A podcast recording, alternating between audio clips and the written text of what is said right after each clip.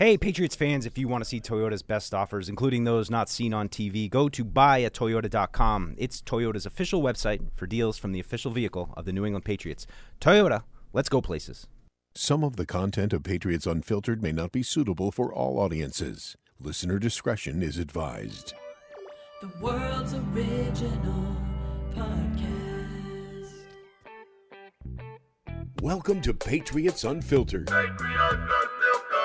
Kids are taking over. Watch out. Am I a Deuce and the kid? kids. Am I a kid? Yeah, Yeah. thank you, Matisse. I I appreciate that. you know the holidays, like you're like the guy sitting at the kids' table that doesn't really mm. belong at Right, the kids' right, table. right. but is No, still I'm- there. Deuce is They're actually okay. really hip. I'm cool. I'm hip. What do you guys? What's what's the riz? It's over there? amazing, like what you can eat when your food systems aren't poisoning you. I had McDonald's in Germany twice. Yeah. Are you- Oh, okay. Oh, So Oh, good. so. There's a there's a new word uh, hmm? amongst draft Twitter. Oh, Oh boy. Arm elasticity. You got that wrong. It's not draft Twitter. That's nerd Twitter. I don't. I don't disagree, but I, I think Jonathan don't. Jonathan didn't. Can't talk here at the end of the show. I'm gonna try to bang out these last two emails. I feel like I've done a great job today on emails, getting through them. You've been so fantastic. please write in and tell Fred. This is Patriots Unfiltered. Presented by Toyota's official website for deals, buyatoyota.com. All right, welcome to Patriots Unfiltered, and oh my God, my voice is going. It's Mike Dussault here, hosting for Fred, and uh, I don't know what Tuesday's show did to me, but I can't talk, so you guys are gonna have to carry the slack today. Uh, it's another what do we call it? The kids Du- table. Deuce and the kids. Deuce and the Deuce- kids. Uncle Deuce and you the kids. You lost your voice Deuce from yelling like at that- the that kids. doesn't sound know, creepy or weird Sounds at like you got all. a I know. squeaky toy. In Stay off my lawn. He's been yelling at the kids. Mike That's in why he lost his voice. I think I just have to stay low and you know do it this way. Oh. Yes. M- Oh, M- my- NPR Deuce. NPR voice. my sexy. The uh, the Does news time anybody is 12 actually o'clock here. still like NPR? My grandparents. Oh. no, no. I don't even know where it is on the dial anymore. I don't know. No. It's an app They used to now. have a good music station, but anyway, it's NPR, Tamara. It's how I built Alex. this. Pretty good. What? That podcast, how I built this. Don't you when that happens? I was telling you uh, guys about it yesterday. yeah, the Bill yeah. Simmons episode, which I'm sure you didn't listen to. Not yet. No. Oh. That was Alex. Maybe on the plane. Hey, it's me. You guys know Evan. You just heard from him two hours. I'm sure you Yeah, and Alex. You figured it all out. I'm sure. Got we, to the bottom we, of it. We opened the show with 20 minutes of deliberation over a semantics argument, which is just like so us. Like he, you know, it's we're That's saying so the, us. we're saying the same thing, but we're we're saying it differently, and we just argue about That's it for no Paul and reason. Fred's thing. It's Yeah. like uh, they'll get in arguments, and I'll be sitting there being like, "Aren't they saying the same thing?" And they're like, "Deuce, why don't you argue with us?" And I'm like, "Cause you're saying the same thing. I don't know what to get in on." Of course, Matisse is back as well, and uh, this is the squad that's gonna help me get through. I got my tea, chamomile. It's delicious. Wish I had some honey in there. Uh, Or Bigelow. but tea. uh, Bigelow, that's right. That's, think that's that's Bob- official. Bob I know. Socci. That's what I keep my voice healthy with Bigelow tea. Uh, I am jealous of Bob Socci. That's It's- a dream endorsement. I know, right? His, it's like his velvet tones are just wonderful. But we had so much to talk about on Tuesday. I kind of came through everything and was like, oh, we got this. We got guys signing, guys leaving, all those kind of things. And we did hear from the coordinators yesterday, and we did have an off the record chitty chat, which I, I, I don't know, Did you guys kind of talk? Like, you dance Have around it a little bit that we were allowed to meet these guys a little bit? Are we Yeah. even Wait, allowed to say E- that we Evan did? Evan is not I knew- allowed I knew this to speak because I I've never seen I a have to set the tone. happy. I have to set the tone for how happy this hour was for Evan Lazar. This was uh, If there could be an Evan, top best five, day of top five di- best days of my life. oh at oh, work. for, at work because sure. I don't want Jess to be like, "What did you just say?" So at work, It at was work. literally Christmas in February for Evan. Like watching him, he was like a kid in the candy candy store, Okay, okay. just going just, from coach to just coach. to be just to so set happy. the s- stage a little bit. Okay, so I, I walked in uh, to to uh, we call it a happy hour meet and greet. Well, it wasn't a happy hour. There's no It's drink. chitty a mocktail Mocktail and hour. mingle. Refreshments were served. meet and greet. Mocktail chitty chat. and I and I, I beelined it for AVP. I was like, "Where where's where's the real guy in like, the room here?" There's no restraining order. Yeah, I'm allowed to. Yeah, I said beelined it for AVP, and uh, I think I can I can say this because I'm not giving anything away. I, I beeline for AVP, and uh, we start talking protections. And he's talking. He's talking about well, if we're in a three by one, then we're gonna do this, we're gonna do that, and I'm just like, Hog heaven. I, I, God, it's getting hot in here. I could. and, and I'm just so no, excited. He, you guys laugh like it's a joke. It's No. not because he walked over after that conversation with AVP to Tamara, myself, and Veronica, and he just like literally was like it was radiating. He's blushing. him. He was Literally. just standing by himself. He's looking around. He's just taking it all in. It's like the first time you met biggest, Jess. I've never seen a bigger smile on someone's face. Is there any chance we could go back to last week's show, Matt, and pull a quick clip of Evan apo- uh, apoplectic about the, the coaching staff? and, like, and then it gets like one little uh, one-on-one with Well, AVP, we'll ta- and he's we'll like, "I think it's it. going to be great." I, I, ta- I talked about it on Catch Twenty Two, my Yeah, flip, all right. my flip flop here with this, and then and then I went up to uh, Ben McAdoo and I was like, "You liked Patrick Mahomes? You did. I, I heard. I That. trust you. I heard that. Please tell me, Mahomes to Yoda." And then then then it ended. Dont'a Hightower is there. Who looks like he could step right in. And, play. I, for and sure. so like I walk up to Dont'a Hightower and like I mean, come on, like you know, thirteen year old Evan Dont'a Hightower, I was like loving it. So that was that, and then Thirty-year-old Evan is still loving it. I know clearly. 30 Yeah, 31. you Clearly. hogged, 31-year-old you Evan is still hogged loving it. Hightower the whole time. I did not- Tamara I talked to him for, like, standing five right there to minutes. introduce Oh, ourselves. Okay, and- because I recruited him to the coaching staff, and he he agrees. so that's that's why. Okay, Well, it was it was it was really great stuff yesterday. I mean, I I, I would you say should get a referral I said I said that. I was like, "Where's my bonus?" Oh no, like fifty dollars in your paycheck. $50 bonus. Um, just a lot different, you know, Mm-hmm. than talking to the coaches in the past. You know, you, Tamara and Alex were there. You guys were talking to these guys as well. Um, I was more just I didn't really talk football with any of Mm-hmm. them. I just you know just meeting them. I told you how one was the new tight end coach Bob Bicknell was from Holliston, so I I did Evan stock him a little bit, um, but it just felt like a little strange to me because it felt like there wasn't this like overriding sense of fear that they're gonna, you know, I, I mean, not that Yeah. they were. Any, I mean, it was really like you said, it was just kind of a meet and greet. It was just an opportunity to kind of see these guys. I mean, a lot of them are new to the area.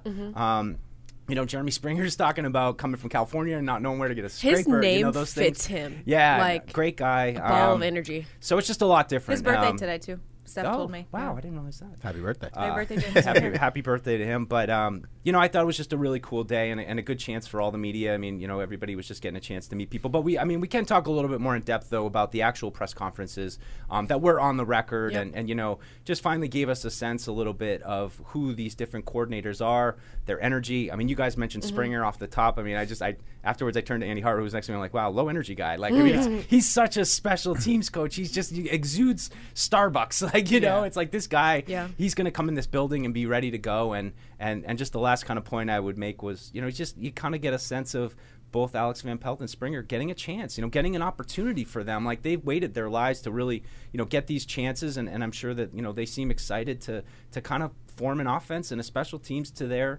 to their liking and to their coaching styles. What's been tap dancing in my brain since we left those press conferences was the transparency. I mean, them being asked a question like Demarcus Covington and AVP. Simple question: Are you going to be calling plays Right. this year? And Used to be both so of them, hard. exactly. It You used to just be said, so "Yeah, hard. I am." And both of them said yes. You know, the plan is for me to call the plays, and then of course, you know, the follow up questions on their experience doing so, etc. You know, those are obviously fair game, and they answered those the best that they could. But that was just so refreshing. You know. Seeing that and being able to ask questions and get, get the answer for it.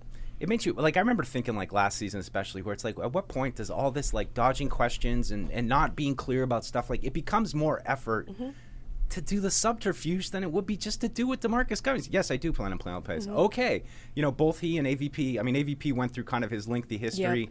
Um, I thought it was hilarious though, when he's like when he called plays in the world World League and no one cares. you know, you mess up, nobody ma- nobody cares. Um, but you know, I just I, I thought that those guys were both. It just showed you like the truth will set you free. Yep. Just tell them, and yes, okay, I did. I don't have some experience. I need that, but this is how I'm going to get it. Yeah, I mean, at the end of the day, fans should not care if they're nice to us. Like, like Right. it doesn't make a difference right. if they're nice to us, if they're not nice to us.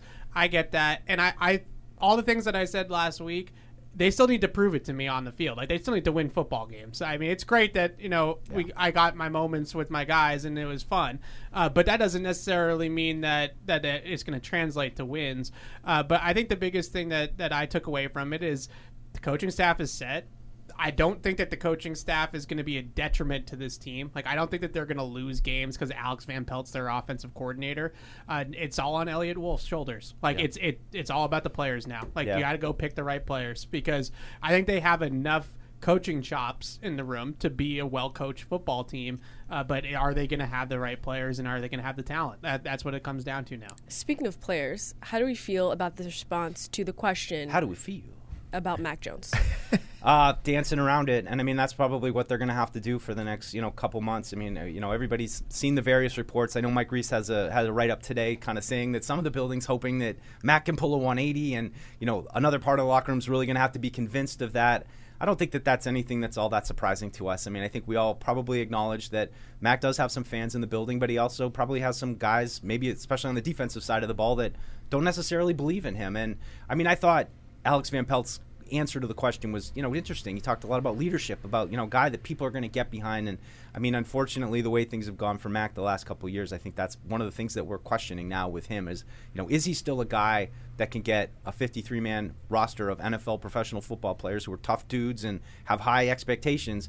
Can he get be, get those guys to get behind him and, and, and win football games? Yeah, I wouldn't look too much into him saying that everything's on the table and like what I don't really know what is he what is he supposed to say. Like no, actually next tap week dance. next Especially week we're, before Well, the draft. we're, we're gonna we're gonna trade Mac Jones. Like what is he Yeah. supposed to say? right. And uh, I thought it was setting? the question before that too about how he's seen a few players and like told them like we have a fresh start. The first person I thought of was Mac. Yeah, so he mentioned Mac and Pop Douglas were the two guys that have probably just been in the facility recently that he was Yep. able to connect with. Uh, I, I just, I, I don't look anything into it because he really. What, what other answer would you like him to give in that spe- spot? And he's not the one making the personnel decisions either. So it's not even up to him whether He's Mac just Jo- looking at what he has right yeah, now. like Mac Jones is on the roster. He's under contract. He's a Patriot. Like, what else are you supposed to really say? That's a huge thing, Tease. That was like I thought the biggest thing. People asked him like, "What kind of quarterback?" And so many of his answers were like, "We don't really have any of these guys yet. Like, we don't really have a team yet. We're we're kind of waiting to see what we have, and then we can really start to tell." Well, that's kind of like what I said on Tuesday was that like you know this is all right now you're just kind of waiting like you don't know what's going to happen next you have the combine coming up the draft but for now what No. can we do we can't do anything but wait so it's the void before the combine, but but we will be at the combine next week. Um, that's very exciting. You know, Measuring we hands, love it. arm length, right? All that, stu- all that stupid stuff. Um, but Eating it's shrimp. it's really the big kickoff of the season. You know, I think. I mean, as much as the draft starts in Mobile and the Senior Bowl and all that, it's like you know the combine is really where it's at. So um, excited to, to head out there and uh, you know produce a bunch of content from from there and you know really just start to dive into these prospects and get kind of a look at them and um, you know interested. I mean, we're hopeful we might be able to get to talk to Eliot Wolf while we're there. Yeah, He's, yeah. Um, so that would be pretty cool. Um, We're definitely gonna. He's gonna talk at the podium, so Yeah. like everybody will be able to talk to him. We're hoping to get him on our on our show uh, separately, but that even in itself tells you everything that you need to know about Eliot Wolf's role because uh, the, the people that talk at the combine are general managers. Like they, it's it's not you know usually the director of scouting that's getting up at a podium and talking. So uh, I we said it on Catch Twenty Two. I did call him whatever you want, general manager, president of football operations, whatever. But this is Eliot Wolf's show. He's in charge. Yeah, and he's been, you know, I think there's been a lot going on with like each kind of little bit of information you get. Yesterday, Mayo saying like, you know, Eliot was in all the interviews with the coaches as well.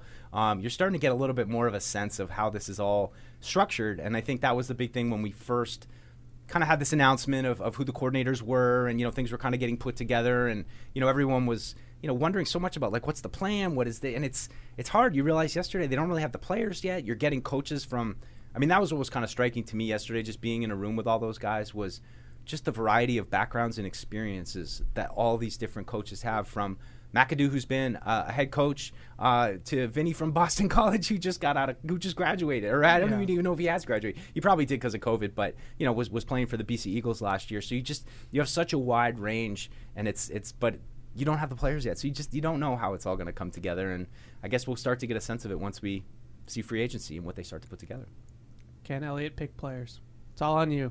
Sorry to as heavy as the head that wears the crown, right? Like it's all on him. But it begs Right? the question of how much imp- impact have had, have these guys had on, on the last couple drafts, um, for better or worse. Certainly, Yeah. there have been some good picks, and you know we, we should highlight the good along with the bad. And, and you know Christian Barmore trading up to get him a couple years ago that that was a, a great move. Um, coming at a time when you didn't really think that was a huge need, defensive line. Um, certainly Gonzalez fell to them last year, but you know there have been some misses lately. So I think that's what Yeah. we're all kind of wondering is, and I mean I think we kind of default default position on this show is always well it's Bill's show. He's the guy. He's making the call. Yeah. Um, I but feel do like we a- really know what? yeah, and I feel like a word that was thrown around a lot yesterday, and I feel like a lot since this coaching shift has been collaborative. Oh, yeah. And I wonder, like, how collaborative was it before? Was it not collaborative at all? And so that's why it's a focus now, or I don't know. I feel like even yesterday, it's going to be a collaborative effort, collaborative decision. I think what's interesting is like in the past, you're like, oh, when you're going through the draft, this is a prototypical Patriot. Well, what is Yeah. that now? Yeah. Yeah. Like, what is that? Is it like Marcus Jones used to be the kind of guy or a Julian Edelman type player? But what are we looking for now? We don't know yet. So it's a whole new approach to the draft from everybody. Yeah, I think especially offensively. I mean, defensively, I think it's going to be relatively the same type of players, but offensively, uh, they're going to be a wide zone offense. Like that's, I think, in Cleveland, you know, talking a little bit to the to the coaches, they they kind of transition because of injuries more so than anything uh, to more gap schemes, more downhill runs, and what the personnel that came in for the injured players were more fit for that. But at their root, I, they are an outside zone, wide zone system, and I think that's what they're going to want, which is more athletic tackles, which is guys that can get out on the edge and, and block. That is, you know, a little bit of a different type of player uh, than what we are traditionally known for here. So, So like Onwenu, do you think that this? Do you think that this maybe means uh, I, I they might move on from him? It's a it's a it's a fair question. I I don't I don't know how they view it completely, but I think that you know the general gist is that they look for tackles that are long, athletic, have range at the position, and can obviously get out and block in space because that's what that system asks you to do. Yeah. And that it's hard to say all those things and then look at Mike Onwenu and say that he's a fit. Like it just doesn't it, it doesn't add up. Now maybe a better fit at guard, you know, possibly. Uh, but in terms of him playing tackle in this type of system, I, I don't necessarily see it. What do you look for in a running back in a zone zone scheme? Is it the uh, one cut and go kind of make reads makes the Yeah. right read, puts the foot in the yeah, ground, and that was something off? else we, we chatted about a little bit because, uh, you know, usually you think of outside zone, it's either a guy like an Arian Foster who's like great one cut running back, or it's like a Raheem Mostert who's got the speed to turn the corner. And is Rhamondre Stevenson really either one of those things? Uh, but I think what's important is, is you know, a lot of those runs are, are getting cut back up up through the middle. Like not, you don't really run to the sideline as much as you might think, and it's really about the pacing of the center that kind of sets the whole tone of it. Uh, so I, I think the center, you know, David Andrews, uh, his world's about to change a lot. You know, I think there's going to be a lot more uh, responsibility on him at the line of scrimmage. That was maybe more on the quarterback before. I think that's going to be a lot more on the center. And in this scheme, he's kind of setting the pace of the entire movement of the line in the run game too. So I, it, whether it's Andrews or um, you know, I. I we'll see how long he, it is Andrews, but a guy like Jake Andrews or whoever's going to be after him, it's that's going to be a really important spot.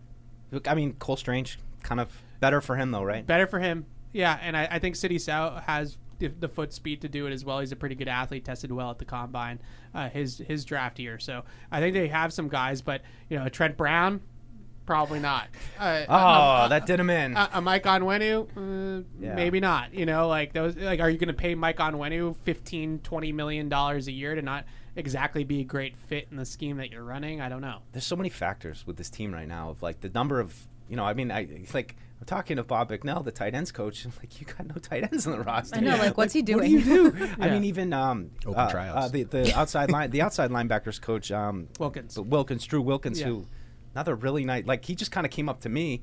But another one where I'm like, he kind of got chewed on, and that's it. Like Yeah. right now, he's got he doesn't have much to work with. So, um, you know, how does it all marry together with the guys you retain, the guys you pursue in free agency, how you construct your offense, what you expect to get in the draft, um, how you kind of balance? I mean, we touched on on Tuesday a little bit, maybe focusing a little bit more on defense.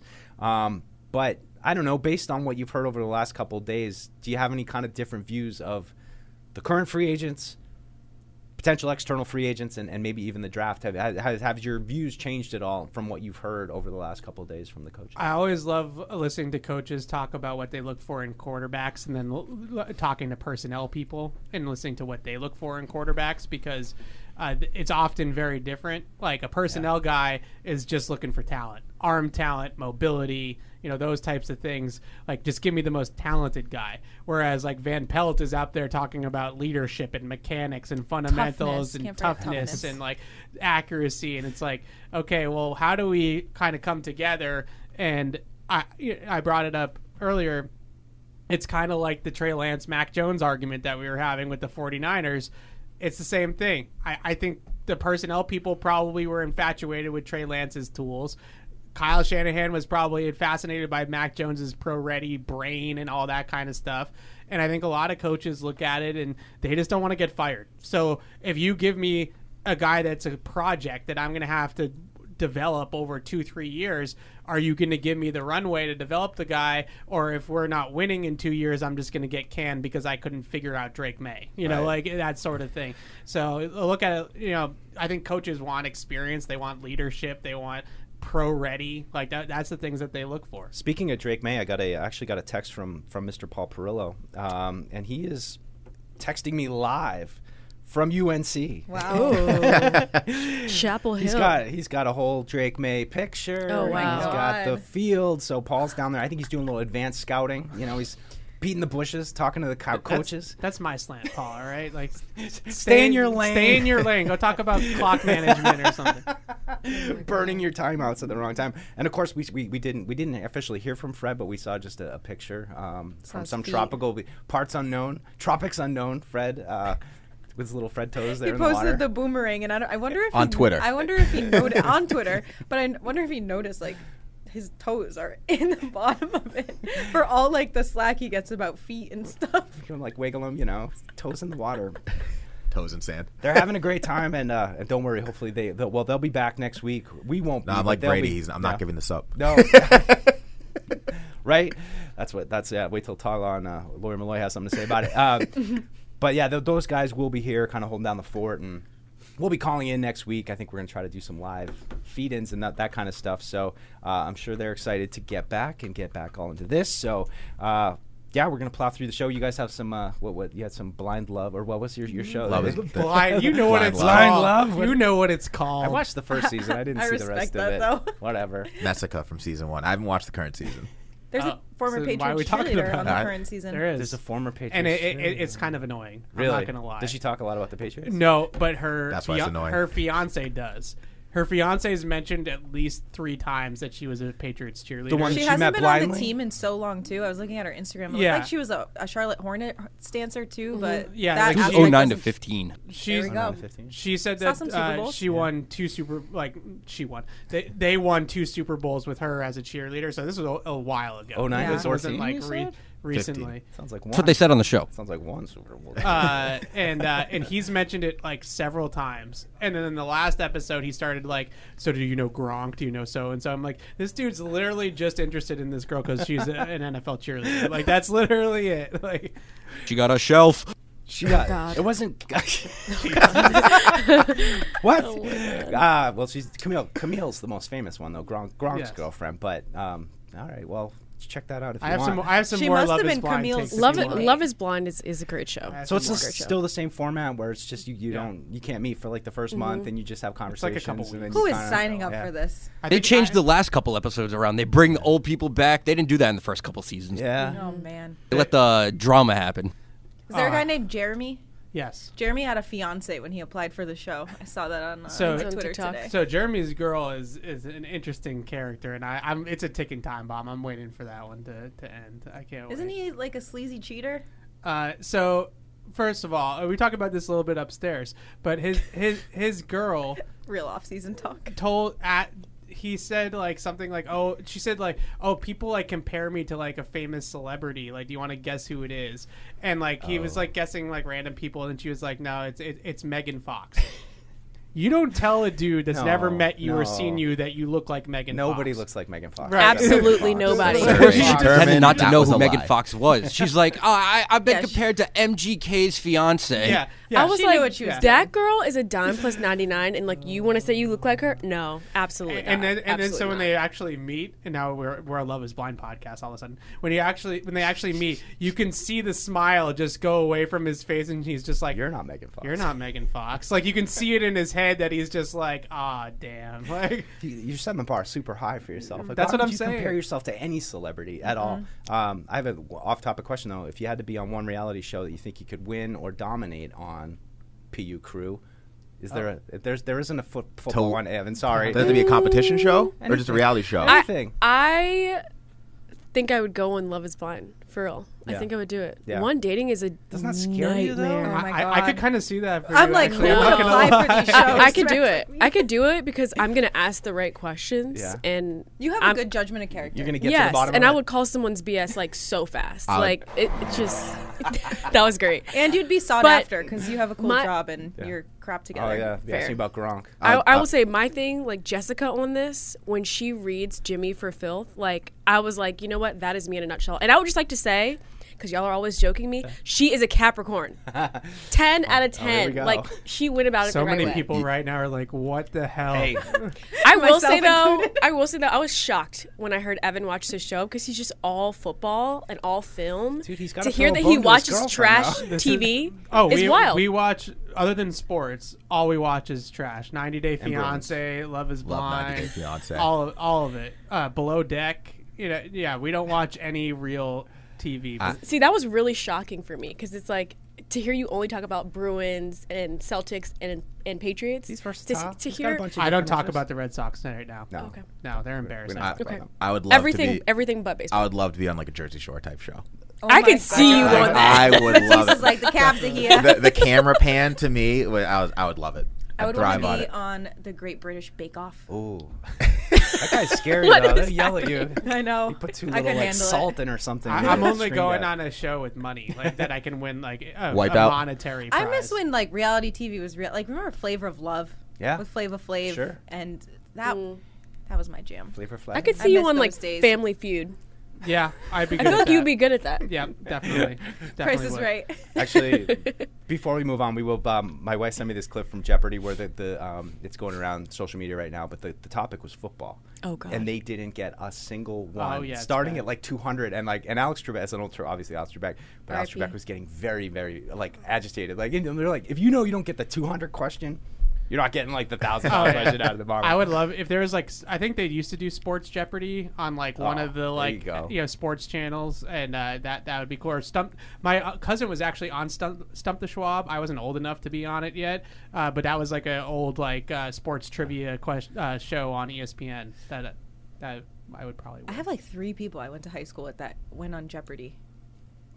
It's smart guys, bunch of Yeah. smart guys. So many so many people are so mad at us. All right, now. I'm gonna put the I'll put the fist down. We're gonna stop the, the reality show. I know, Matt, but come on, it's the off season. We got to and Paul and Fred aren't here. We got to we got to have a little. We got to spread our And wings. your a little voice bit. is dying right My now. voice is dying. Um, that's why we're gonna head over to the phones. But please give us a call 855 Pats 500. Shoot us an email web radio at patriots.com. And uh, our good friend William and Phil um, has been waiting for a while. So hey, William, how's it going, man? Hey, what's going on, Mike? How you feel? I'm I'm all right. My voice I feel fine, but my voice is just it's failing me right now. But I'll get by. All right. Um, hello to the ladies first. Let me start Hello. here. Hi. Hi. Nicely how you done. doing? And uh, two questions for Evan. Uh, Evan, one. Everybody else Um, just sit do you- out. um, one question is basically, um, do you know about the wide receiver from UCF uh, named um, Javon Baker? Yeah. hmm Okay. All right. They saying that he's supposed to be the sleeper in the draft one now.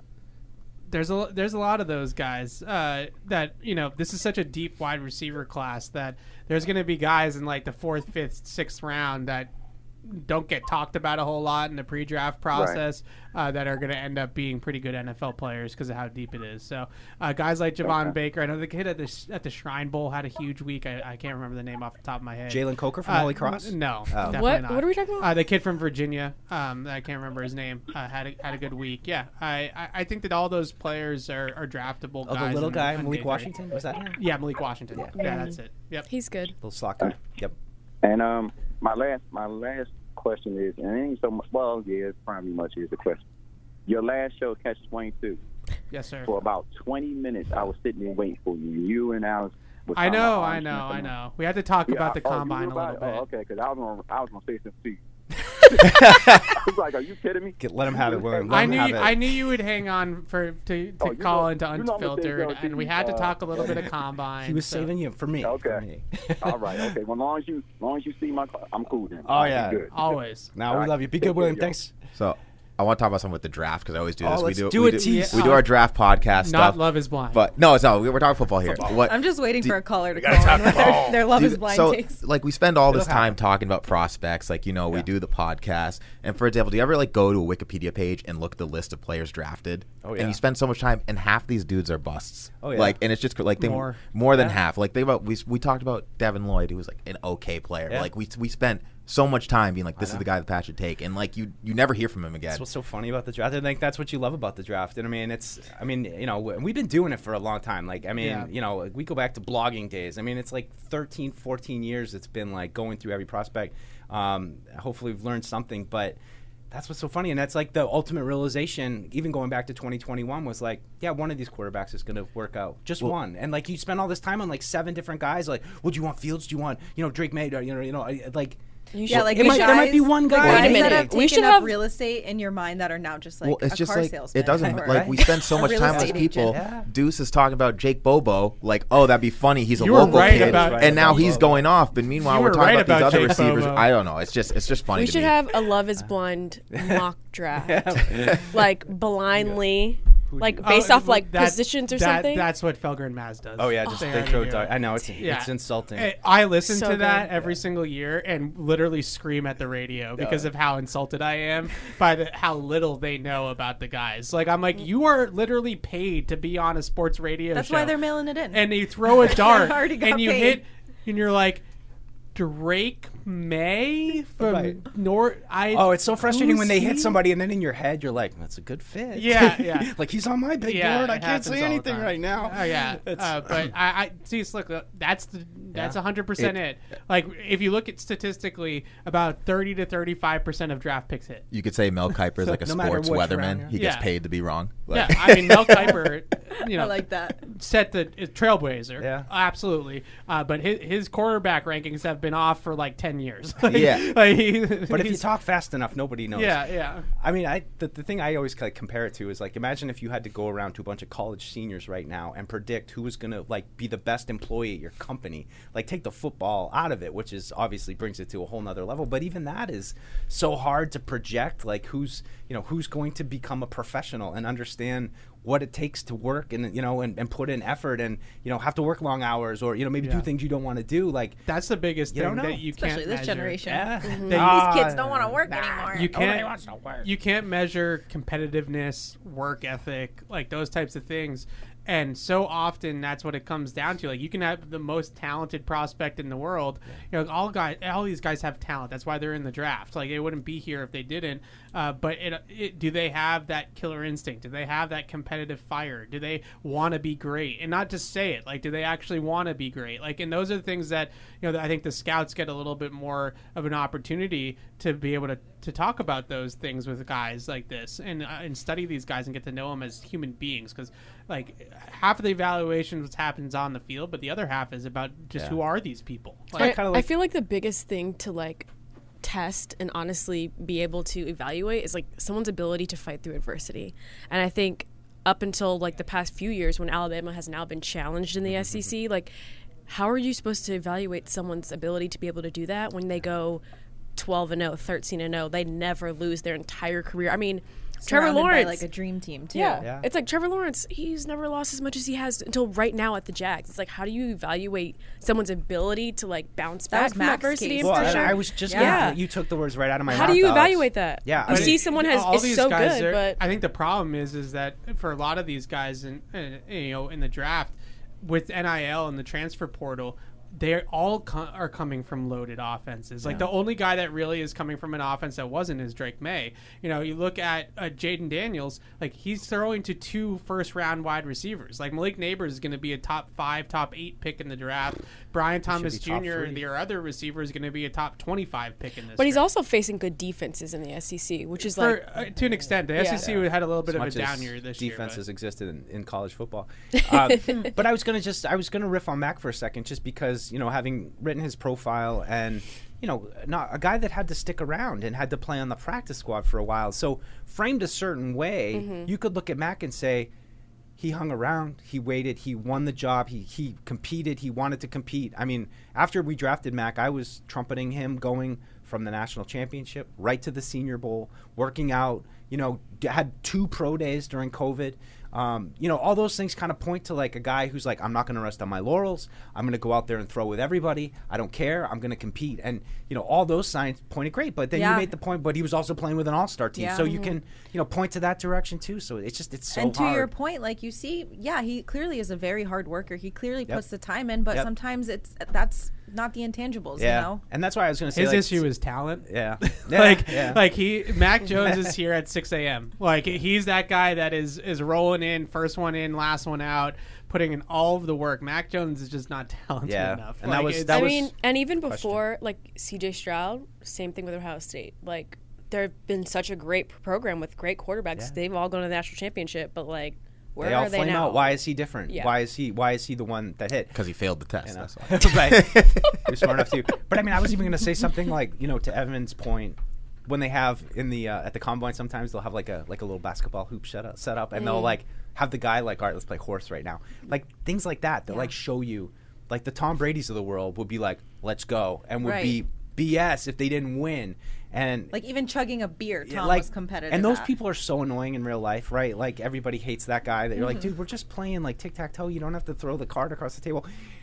But those are the guys that succeed in the NFL. The guys that are Killers. absolutely obsessed with winning, and it's it stinks in real life, but that's what you need to be. Those guys, and I mean, I think a lot of them have that. But like you said, Evan, and and I mean, I said it last year. I think about Mac, where it was like, can you work yourself into a star? Like if you work hard enough, but you don't have that much talent, is there enough hard work? And I think that was some of the false narrative on Tom Brady that like he wasn't that talented and that he just worked hard and Yeah. had Bill Belichick and you know was able to kind of grow. But system he was quarterback. talented. Like he was really talented and really competitive. I competitive. think we're getting to the point though with like these modern athletes where I don't know if like a Tom Brady, not that obviously from a resume standpoint, a Tom Brady's never going to exist again. But like I don't even think Patrick Mahomes is really wired like Tom Brady is. I mm-hmm. just think he's that good. Yeah. you know, like I just think that that's that's the way it is, and like I think it's maybe more prevalent in in like the NBA currently than the NFL. But I think the NFL is starting to get there where a lot of these guys like it's it's it is not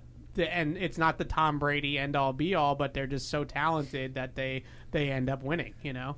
I saw the question phrased differently. I mean, not to get into Patrick Mahomes of it all, um, you know, because everybody, you know, we talk about it's just annoying. You instantly have to like stack him up in history as to where he is now. But I kind of liked it better phrased as: Is Patrick Mahomes playing the quarter posi- quarterback position right now better than anyone else ever has? Without having to like get into like history and all that, like is is that an argument to be made? And I I, I kind of think it, it might be. I think he's the most talented, physically talented and gifted quarterback maybe ever. I I still think that Brady probably had seasons and stretches that were equal in terms of Sure. like what he actually was putting on Oh, film. 07 was Yeah, but I think that you know Mahomes' his ability to move around and and throw the ball out of structure and the arm talent and all that stuff. I mean, it, it he's just better at those things than Tom Brady, but that doesn't mean he's better. It, It just- it's it's interesting because I want to see with Mahomes, Josh Allen, and Lamar Jackson, and like Mahomes, if he wants to stop now, he can, and he- he'll be up there. But I want to see what they do when they reach the 33 year old. Like, Yeah, is Josh Allen gonna be is Josh Allen gonna be trucking people at 33? Yeah. Like, is like you know what I mean? So I want to see. I mean- I wonder like. if Mahomes has like his own Alex Guerrero, like Yeah. dealing No. with his Not right. yet. And imagine if he did. Like, imagine if Yeah, he was. I mean, eating have you seen like it- not to like be like a body shamer, but like he's he's really not in, in Doughy. like, in great His- shape. his, His- wife is in way better shape. Than he His, is. hi- the picture of him with like no shirt on, I think from either parade or like at the was- Super Bowl, it I can't AFC, remember. AFC Championship, I think. It was giving Mac Jones. like Yeah. it was. I was like, oh, that's But not to, what I expected. to be there. fair, like Brady wasn't like uh, you know like TB12 Yeah. Brady until later on. Mm-hmm. Uh, you know when he first started, he was. I mean, you remember the combine photo? Like he was he was not any in any great shape. That that kind of happened when it did get into the longevity thing of like how am I going to do this for uh, you know as long as I want to do it for and and I that's when Alex Guerrero and the TB12 method and like all that stuff. But he was came. so ahead of the curve on all that stuff because I remember we would hear about Tom's diet and his just his regimens in general, and people were like, "That how do how are you living a life like that? Like that's insane." But now it's like in vogue, all the biohacking he's doing, like it's the new cool thing.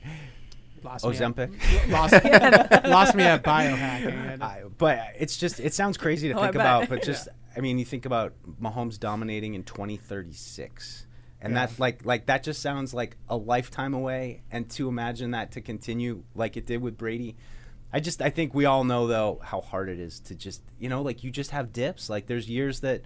Mahomes might have an injury. He might, you know. I, I mean, I don't want this You to also have become a to, show like, about uh, this about you have Mahomes to- Brady. No, but They but stuff turn over the happens. Like like Josh Allen's a hit It's away from ruining a Bills effect. season. Yeah, it so really is. You never know. Andy Yeah. Reid's older than Bill. Yep. Yeah. So like Andy Reid's not going to be his coach forever. So what happened is he going to be like Bill Walsh to George? You know, was it George Seifert? Right? Yep. Did I get that right? Yep. Uh, is that going to be like the transition, and it's going to be you know not seamless, but like he's still going to be good enough Yeah. to keep winning? Or does it become what a lot of Patriot fans will argue it became that it was all kind of Tom without Bill at the end? You Yeah. know, like Tom didn't really need Bill at the end. That right? it was that was all. and then you know him. Travis Kelce's thirty four. Yeah, that, Like he's he's going to be done soon. I do so- wonder since they won if he's he might just call it quits and be like, "Oh, this was great, Yeah. Taylor Swift season." Like, he's I down think in he Australia said he, right now. I think he was on the record. I think he said that he wants to go as long as he can. oh, okay. It's it's interesting to me. It's just feel it's like kind of saw like a. David Andrews thing of like what the the will to continue to compete after you've won championships and to take the punishment and the the work that's required. You know, at this that, like we know what it takes for these guys. It's crazy. Like I, I don't know. I just have a lot of respect, especially for a guy like David Andrews who just kind of keeps doing it. Yeah. Uh, let's jump over to the phones here because the lines are absolutely stacked. Uh, start with Todd in North Carolina. Hey, Todd. Hey guys, how you doing? Hi. Hello. We're doing good.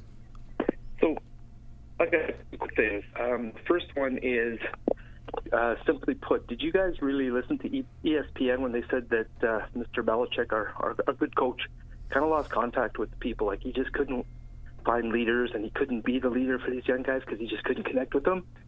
And the other thing is kind of a game. Uh, the Patriots will be over 500 because, or the Patriots will be over, under 500 because. Just answer those things, and that's all I got. Thanks, guys. Good Thanks, show. Todd. Bye now. I don't know. The terms of- Patriots will be under 500 because they just don't have enough talent yet on the offensive side of the ball. The Patriots will be under 500 because Mac Jones is still the quarterback.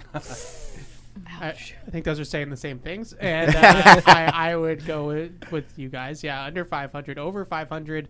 Uh, Jayden Daniels is awesome, Yeah. or Drake Maye is There go. awesome. Or Yeah, that would be the over 500 is, is, uh, they no, end up with no. a quarterback that just really moves Yeah. the needles and Marvin Harrison doesn't make overcomes Mac Jones everything awesome. else. no. Over Well, five throw- yeah, exactly. Who's throwing it? over 500 because they do just enough to win. Not blowing anybody away, but just enough to win.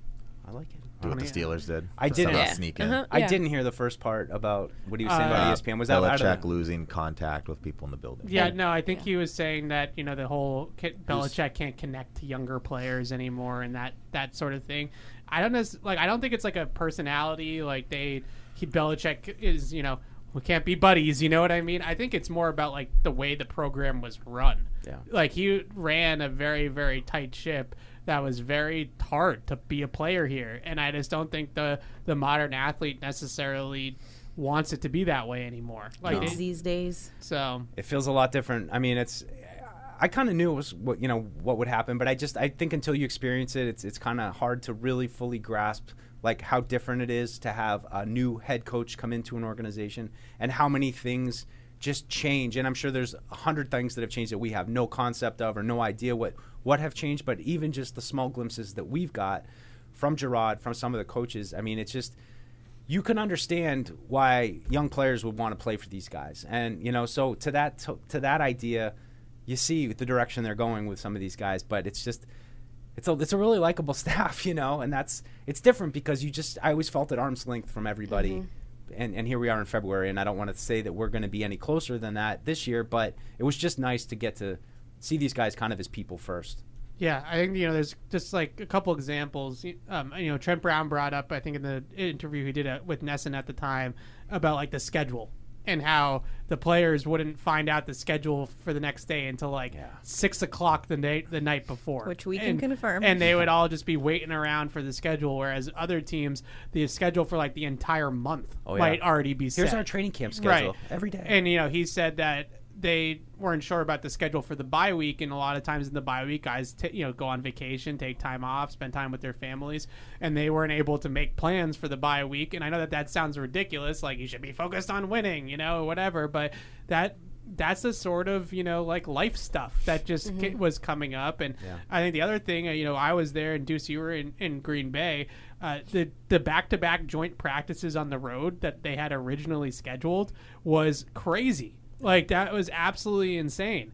And they the players were like did not want to do it. it it was just very clear talking to some of those guys that they were kind of pissed that they were going to be away from their families for like almost two full weeks, and I I understand that some people think that they shouldn't care about you know they all should be one mind track towards winning and all that stuff but this is like the culture stuff it's the you know workplace It's worth just real quick. Sorry, just it's worth highlighting though. Like you're talking about like people with families. Like these are older players. So I mean, we're also Yeah. talking about like you know trouble connecting with the younger kids that don't really have families that really shouldn't have a problem. But it just kind of shows like how those policies kind of impacted everyone across the Mhm. roster, from young guys to older guys with families. I think that To can. us. There's like I feel like there's Yeah, so much. You saw so much value and importance. You can see so much value and importance in that when you have that ability to get the actual break that you need during a bye week because you have the schedule. Yeah. So who knows the value that they could have had if they were able to actually go back home and see family, go on a trip, whatever, or even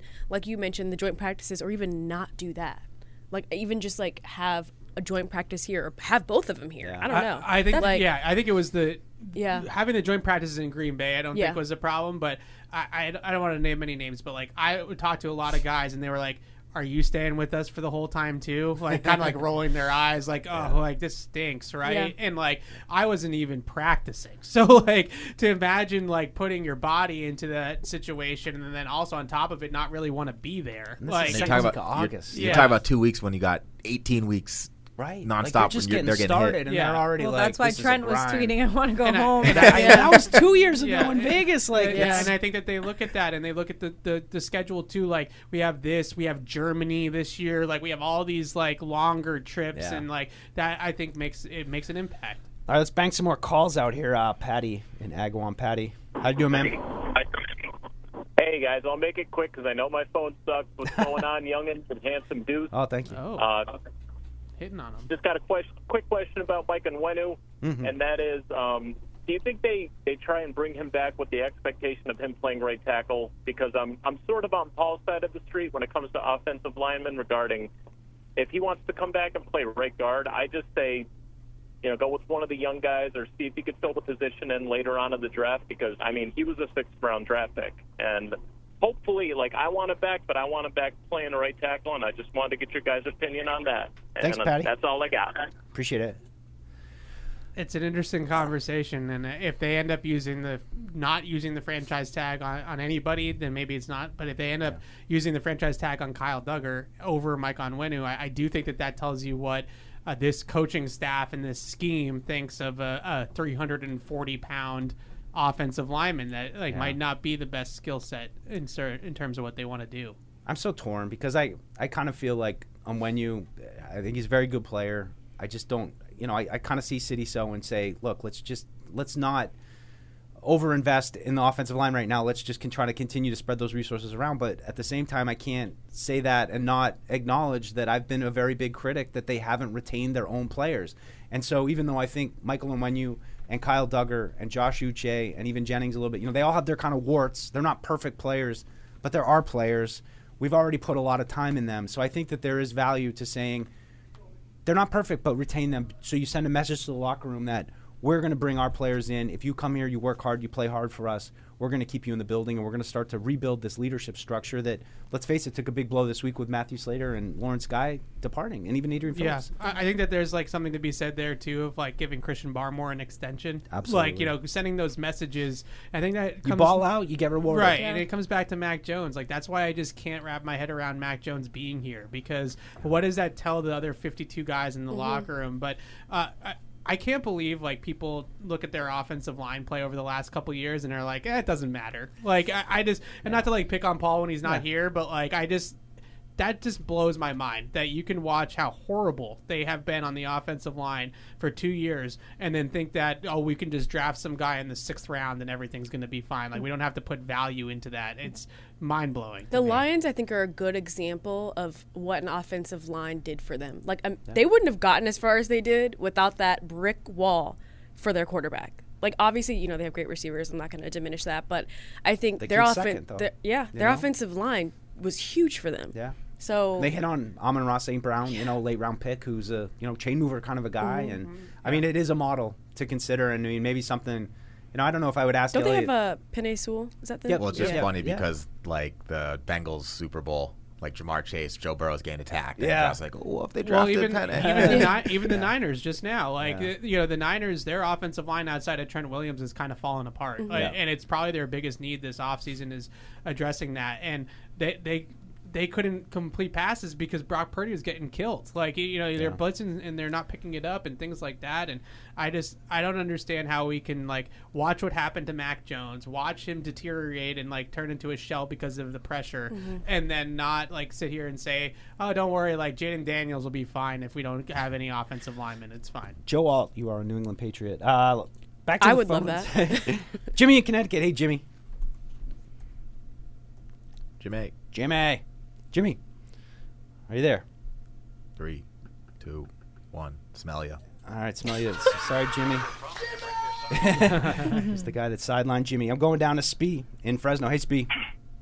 Yo, uh, the Patriots finish under 500 because Alex Van Pelt builds an offense too much catered to like the skills of the players rather than coming to the table with his own sort of clear scheme strategy. It just seems like a little weird in his press conference when he was saying, "Hey, I, I don't know what, what our offense is going to look like." I'm paraphrasing there, but do you guys find that a little bit kind of odd or no? I think he's full of it when he says. Stuff I think like it was that. like coach speak to an extent, Yeah. but also That's- like that's if you what I draft a quarterback that's a runner, like Yeah. then yeah, it's Yeah, I don't- You're gonna tailor it that way. I don't think the options are so wide that he's like, we might take a super mobile quarterback who can't throw. We might take a pocket passer. Like, there's definitely something they like and they want, Mhm. but I don't. I'm, I just I don't think they're sure that they can get it, so they can't really say. Not that they would say anyway. But Yeah, I mean they don't have personnel control at the end of the day, so they can't sit there and say, you know, this is what we need. But uh, you know, Alex and I were talking about this on Catch Twenty Two, and one of the quotes that stood out to Alex was sort of what Spee is talking about, where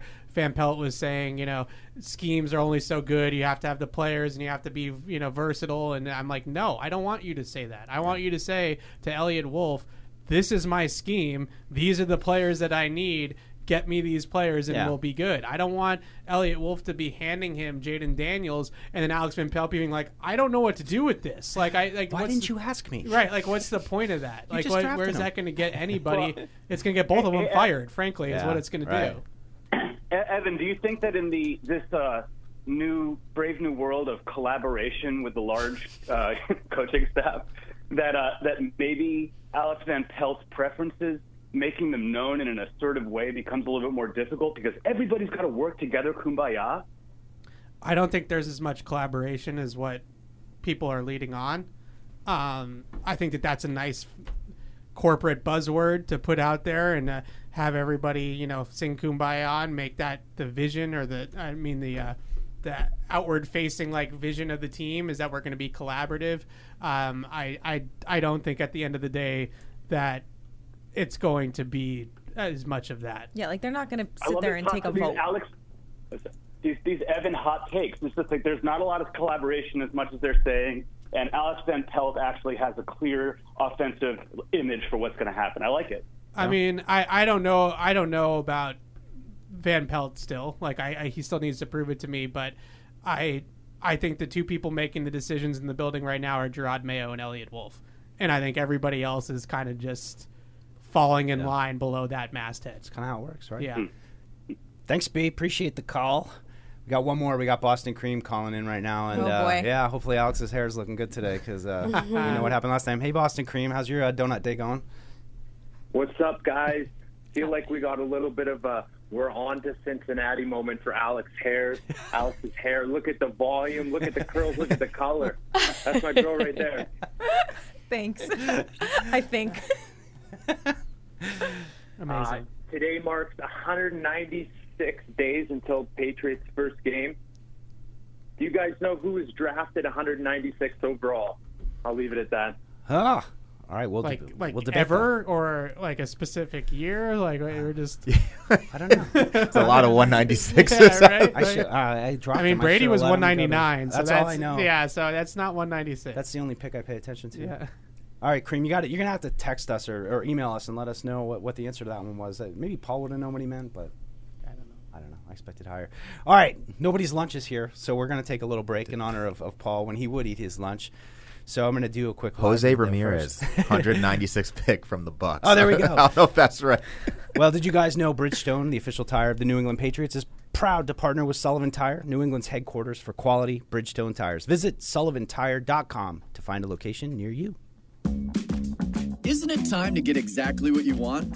Welcome to Red Hot Deal Days from Verizon, where you get your pick of our best deals. Like My Plan, where you can pick the perks you want and save on every one. For limited time, bring your own phones to a Verizon store and you can get My Plan for our best price ever. Get exactly what you want in your phone plan and only pay for what you need. Bring your phones to your Verizon store today and get My Plan. These deals won't last. It's your Verizon. As I think back over the past few seasons, I wanted to thank my most trusted game day teammate, Tostitos. As I recall the last minute grocery runs and late night dishwashing, the salty defeats and spicy victories, I realize it was all thanks to my teammate Tostitos. It was always you, Tostitos. Team up with Tostitos, the official chip and dip of the New England Patriots. What's up, everybody? Yesterday, head coach Jerod Mayo introduced his coordinators to the media. Let's have a listen to what he had to say. Feel like I haven't seen you guys in a while. I think it was in January. It's really the last time I got a chance to to uh, speak with you guys. I appreciate, first of all, you guys coming down. I know there are a lot of uh, unknowns right now, whether we're talking about the draft or free agency, but today is really about uh, the new coaches. And, you know, we'll have our coordinators up here to kind of speak to you guys.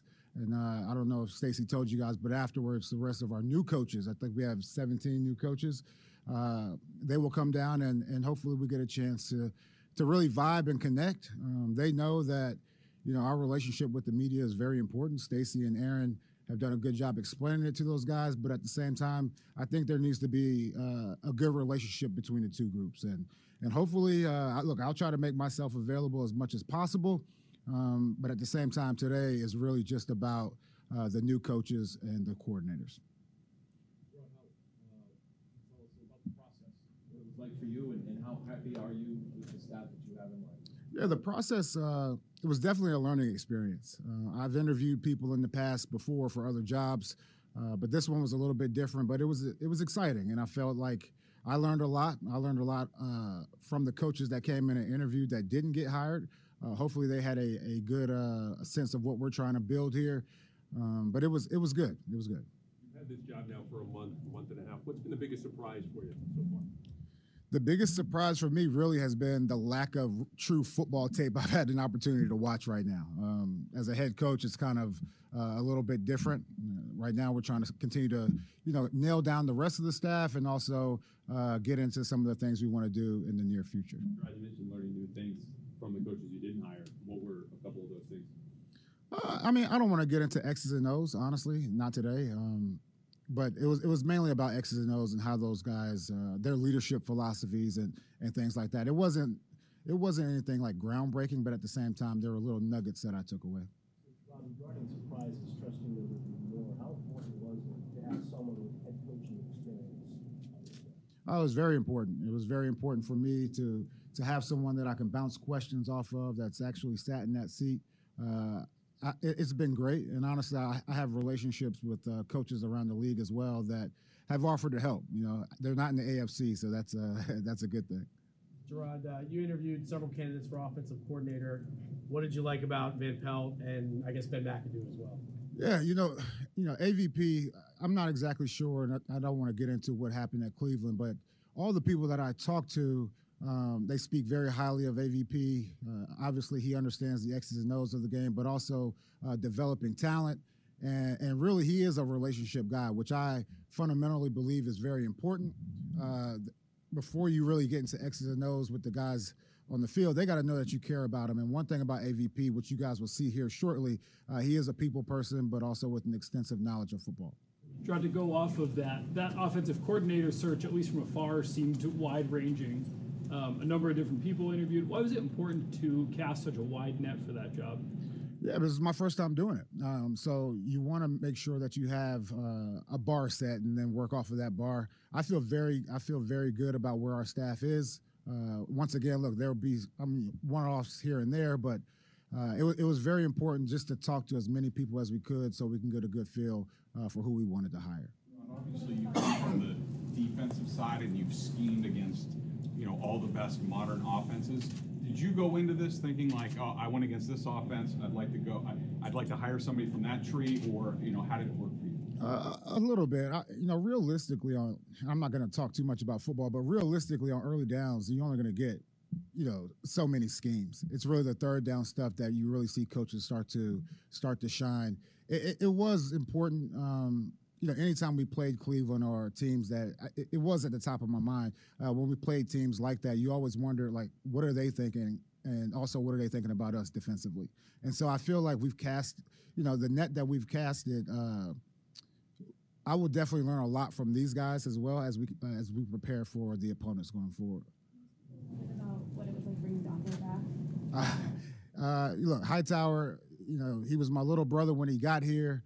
Uh, one of the smartest players that I've been around. And we've been talking about this for a while. I'll be honest with you. We've been talking about it for a while. Hightower has always really wanted to coach. He was a coach on the field. Obviously, he took the torch and kind of ran with it as far as the championships and and the leadership skills that he has. Uh, it, it was very important, but it wasn't like a you know yesterday. Hey man, you know you want to be my linebacker coach. This was a this was a, an extensive search or process. What kind of advice do you have for him who is kind of entering coaching in similar situations? Just to be a sponge, the same way he was when he came in as a player. Just try to learn from as many people as possible. Uh, when I got here, I could talk talk about my journey. Uh, you know, you have a guy like Demarcus Covington who really started off on offense, moved over to defense quality control. Then all of a sudden, he's coaching the linebackers without the linebacker tag. Then he's going to the front, but he had an extensive knowledge uh, of of different position groups, and also I would say he really helped me with the behind the scenes stuff, right? The drawing of the cards and you know setting up practice and things like that. Steve helped me as well. Uh, I spent a lot of time with DC and confident in what he's what he's taught me. So for Hightower, he should do the same thing. You mentioned the number of new coaches coupled with the ones that are coming back. It seems like a fairly large staff. What led you to think that this number is the best? Yeah, you know, one thing we we wanted to make sure of is that we weren't duplicating roles, and so for for us, we were thinking about what value what value does this role uh, bring to the team. Now, for historically, we've always had small staffs, and I mean, it's hard to get things done that way in today's NFL. We weren't really thinking about you know the size. We weren't thinking. We were just thinking about how can we make this staff as good as it can be. Now, look, honestly, uh, after talking to a lot of coaches, your first year coaching like you hope you put together the best staff, but realistically, I mean, it's a process. How much did you rely on Eliot Wolf, Jerod? How much did you rely on Eliot Wolf to help you fill out the staff? Yeah, Eliot, uh, he's been great. He was in all the interviews. Um, he definitely has a lot of contacts and resources outside of the building. When you, when, you know, from my perspective, all of my football has really been here. So it was very important for me to bring in, you know, the AVP, the McAdoo's, Eliot. You know, Eliot grew up in the scouting world. Uh, he's been at multiple places. It was, very, it was very important to get their point of view uh, as well. Do you anticipate making any more additions to the coaching staff at this point? Um, I would say it's still a process. We're still working through it. There are some roles that we're thinking about, but at the same time, uh, this is, I mean, we're pretty set. We're pretty set. AVP as your offensive coordinator, what are you expecting out of your offense in the field? Yeah, I'm, ex- I'm expecting, you know, first and foremost, a tough team, uh, tough team. And I think after that, it really gets into uh, smart players. But you don't have to be a genius, but you have to be smart enough and really uh, explosive players and guys that really play for one another. Um, we want to check our egos. Oh, hold on. We, we, you know, this is, you know, even from a coaching staff, uh, you know, I say it's an ego-free zone. And once we get the coaches on that same page, you hope that the players will, will follow suit and go out there and play for one another. A month ago, you. Uh, hold on, I gotta go. I gotta go. Here, wait, hold on. Here A we go. A month ago, you, this day wasn't here, and now all of a sudden it is. So how are you feeling about that, that you're a month later now, and you're almost got your final coaching staff, and you're ready to move on? Yeah, I mean, it feels great. It feels great, and and like I said, I'm very happy with the coaching staff that we have. You know, after this, you'll get a chance to uh, meet the coordinators, obviously, but also our position coaches will play a major uh, part in this team's success. Are you able to say whether Troy Brown is still on the staff, and if so, in what role? Yeah, Troy Brown is still on the staff, and, and once again, I would say uh, the staff is still pretty fluid, but he uh, he is on the staff. What's your relationship like with Eliot prior to you ascending to the chair?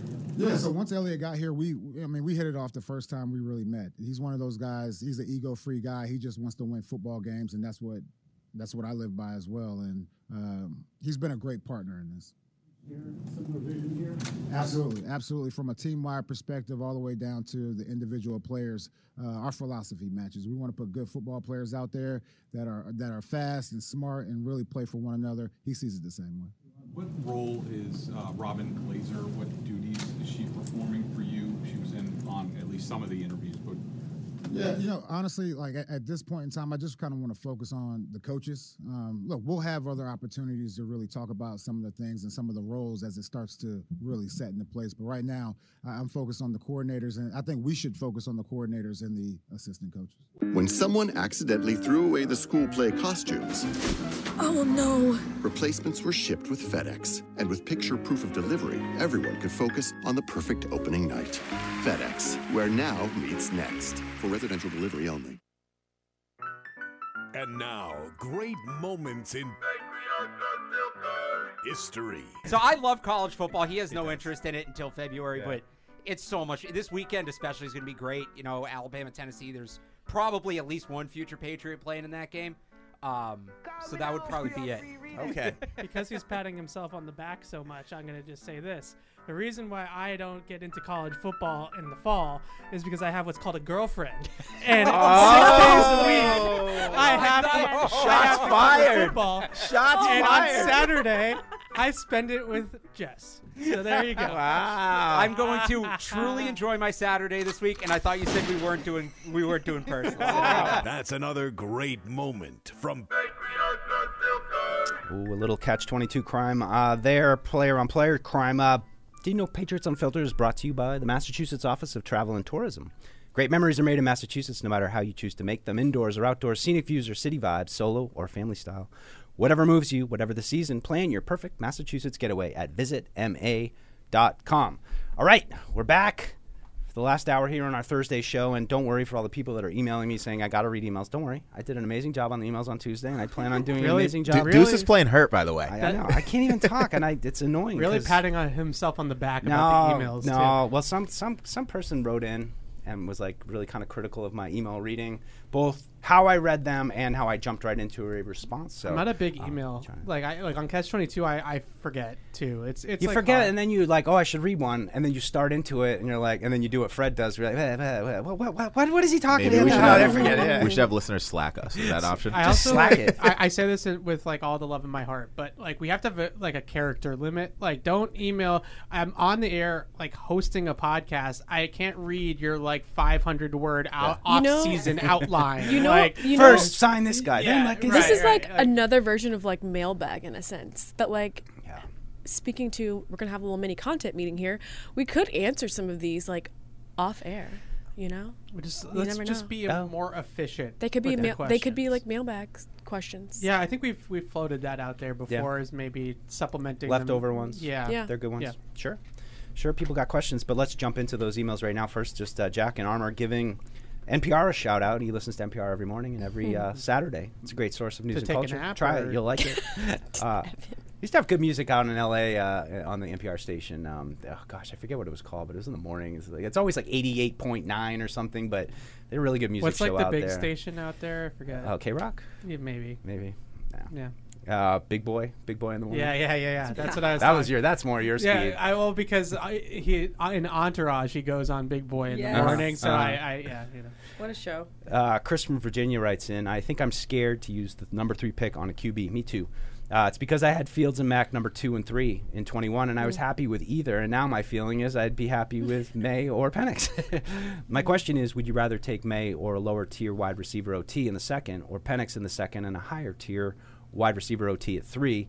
Uh, the one move in free agency I'd like to see them make is re-sign Gilmore. I think he has something left in the tank. Would be a great mentor to Gonzo, and I feel like that would be beneficial. I'm with you, Chris. I like that. I like that. Um, that idea of you know using Gilmore as the third corner, bringing him back. You know, rotating with Jonathan Jones. I think that I, I'd be all for that. Sign me up. Um, but what do you guys think about you know? Bal- I mean, it's it's it's what we're kicking around our heads right now. How do you Yeah. balance the needs? I, I, I feel like if you were gonna try to get someone like Penix and what do you say second round yeah.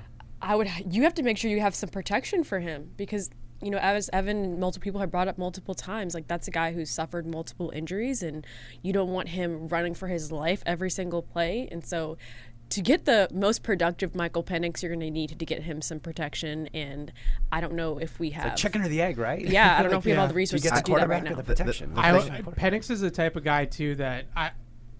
It all depends on what happens next week. Like I said Michael Penix next week is the best, biggest week of his life. Mhm. Like whatever those doctors tell the teams about. comes his- out, he's throwing Yeah. righty all of a sudden, and Uh, you're like, first overall. Oh, it's like Rocky. He switched. You know, He's like, you know, "Rocky, you learn to learn to fight you- southpaw." You can't be southpaw anymore. Uh, no, I, I think you know that's the biggest week of his life, and I mean that in all sincerity. Like what those doctors tell the teams about his knee and his shoulder is like literally his whole life, and I- I have a feeling that the NFL, the league, is going to hurt. You know, knock Penix a lot for the injuries and.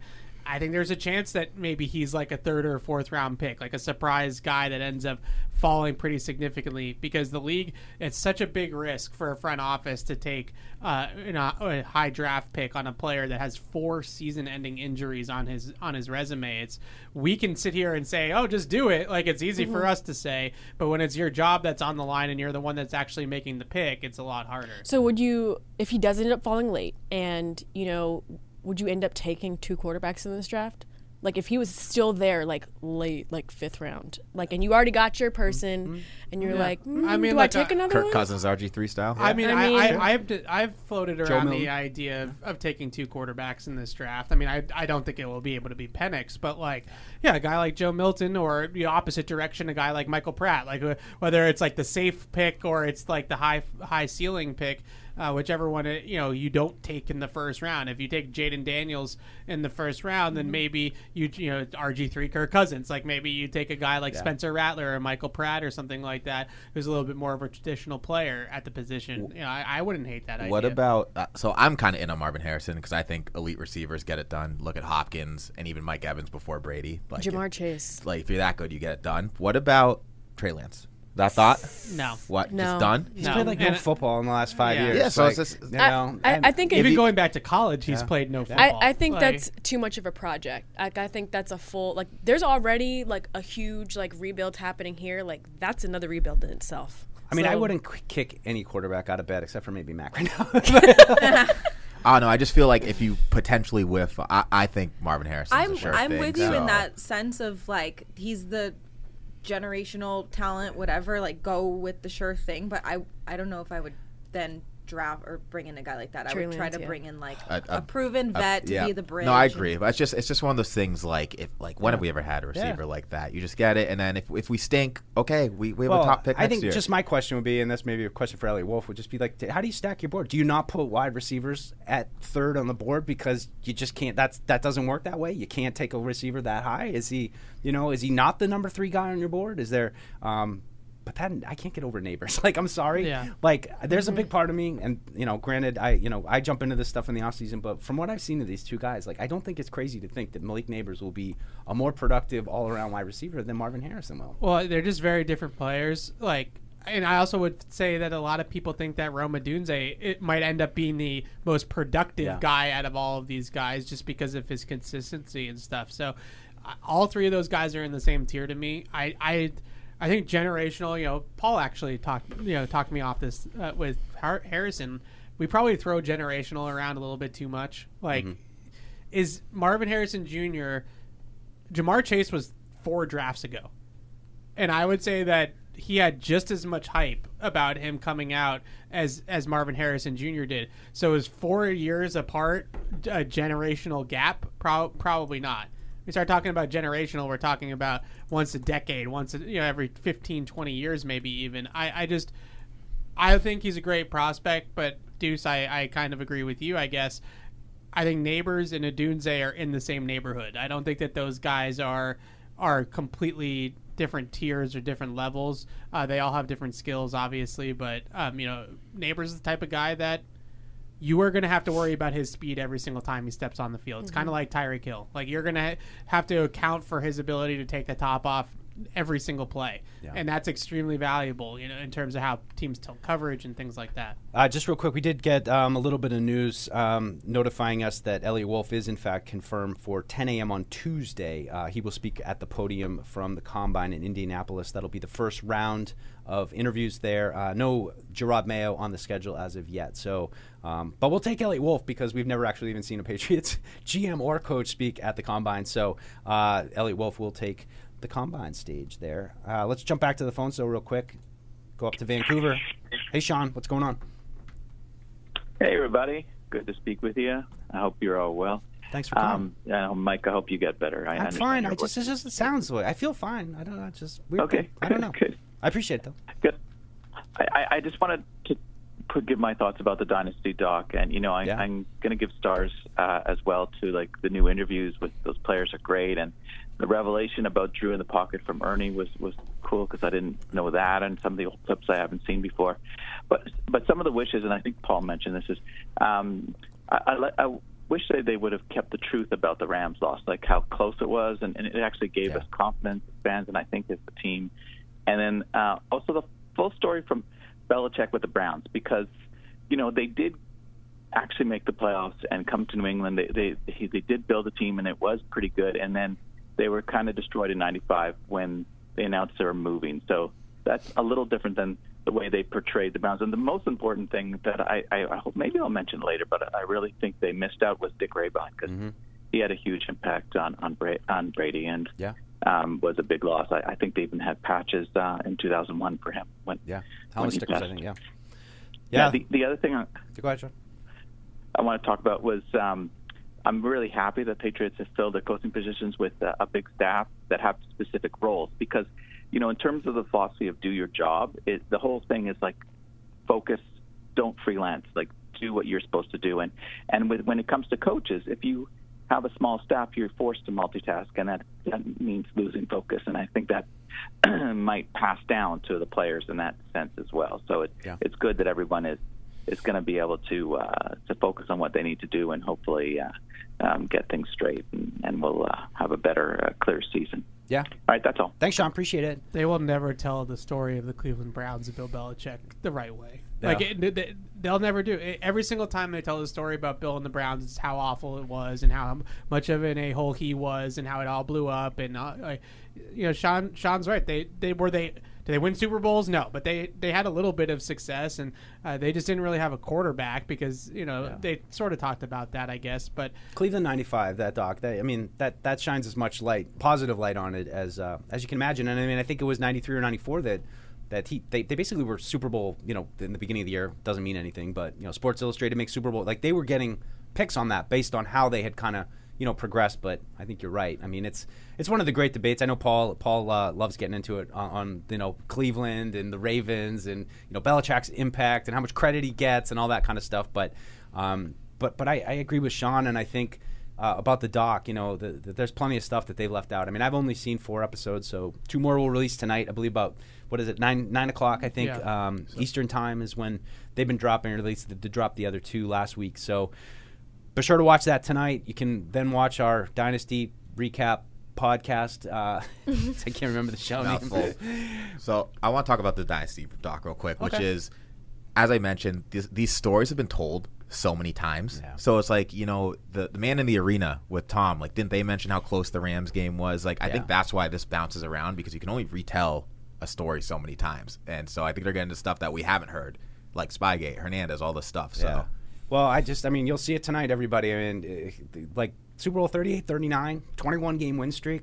Yeah, we'll just yeah. Go go to three games of glory. For like three minutes, like three minutes of like yeah, and then they beat, then they won a bunch of games and they dominated the NFL. Like I don't know, that was you know uh, disappointing to me. There'll be other things that, that people will be disappointed with. Um, Spygate, you know, we'll, we'll, we'll get to jump back into that. Um, Yeah, the Dick Rehbein thing is interesting too. I, I I think that in some respects, no offense to Dick Rehbein, but like I think Bill and Mr. Kraft and Tom Brady are trying to kind of take credit for this whole thing as they probably should. And I, I, as much as I agree that he probably deserved mention, uh, for people that don't know, Dick Rehbein was the quarterbacks coach at the time for the Patriots, and uh, you know the, the story goes you know, the, Yeah. sto- the story goes that he was banging the table for Tom Brady in the in the draft meetings like that. Uh, that he had saw something from Brady at Michigan, and he was like his biggest fan in the building before the draft. And so a lot of people say that the reason why they even had him on the board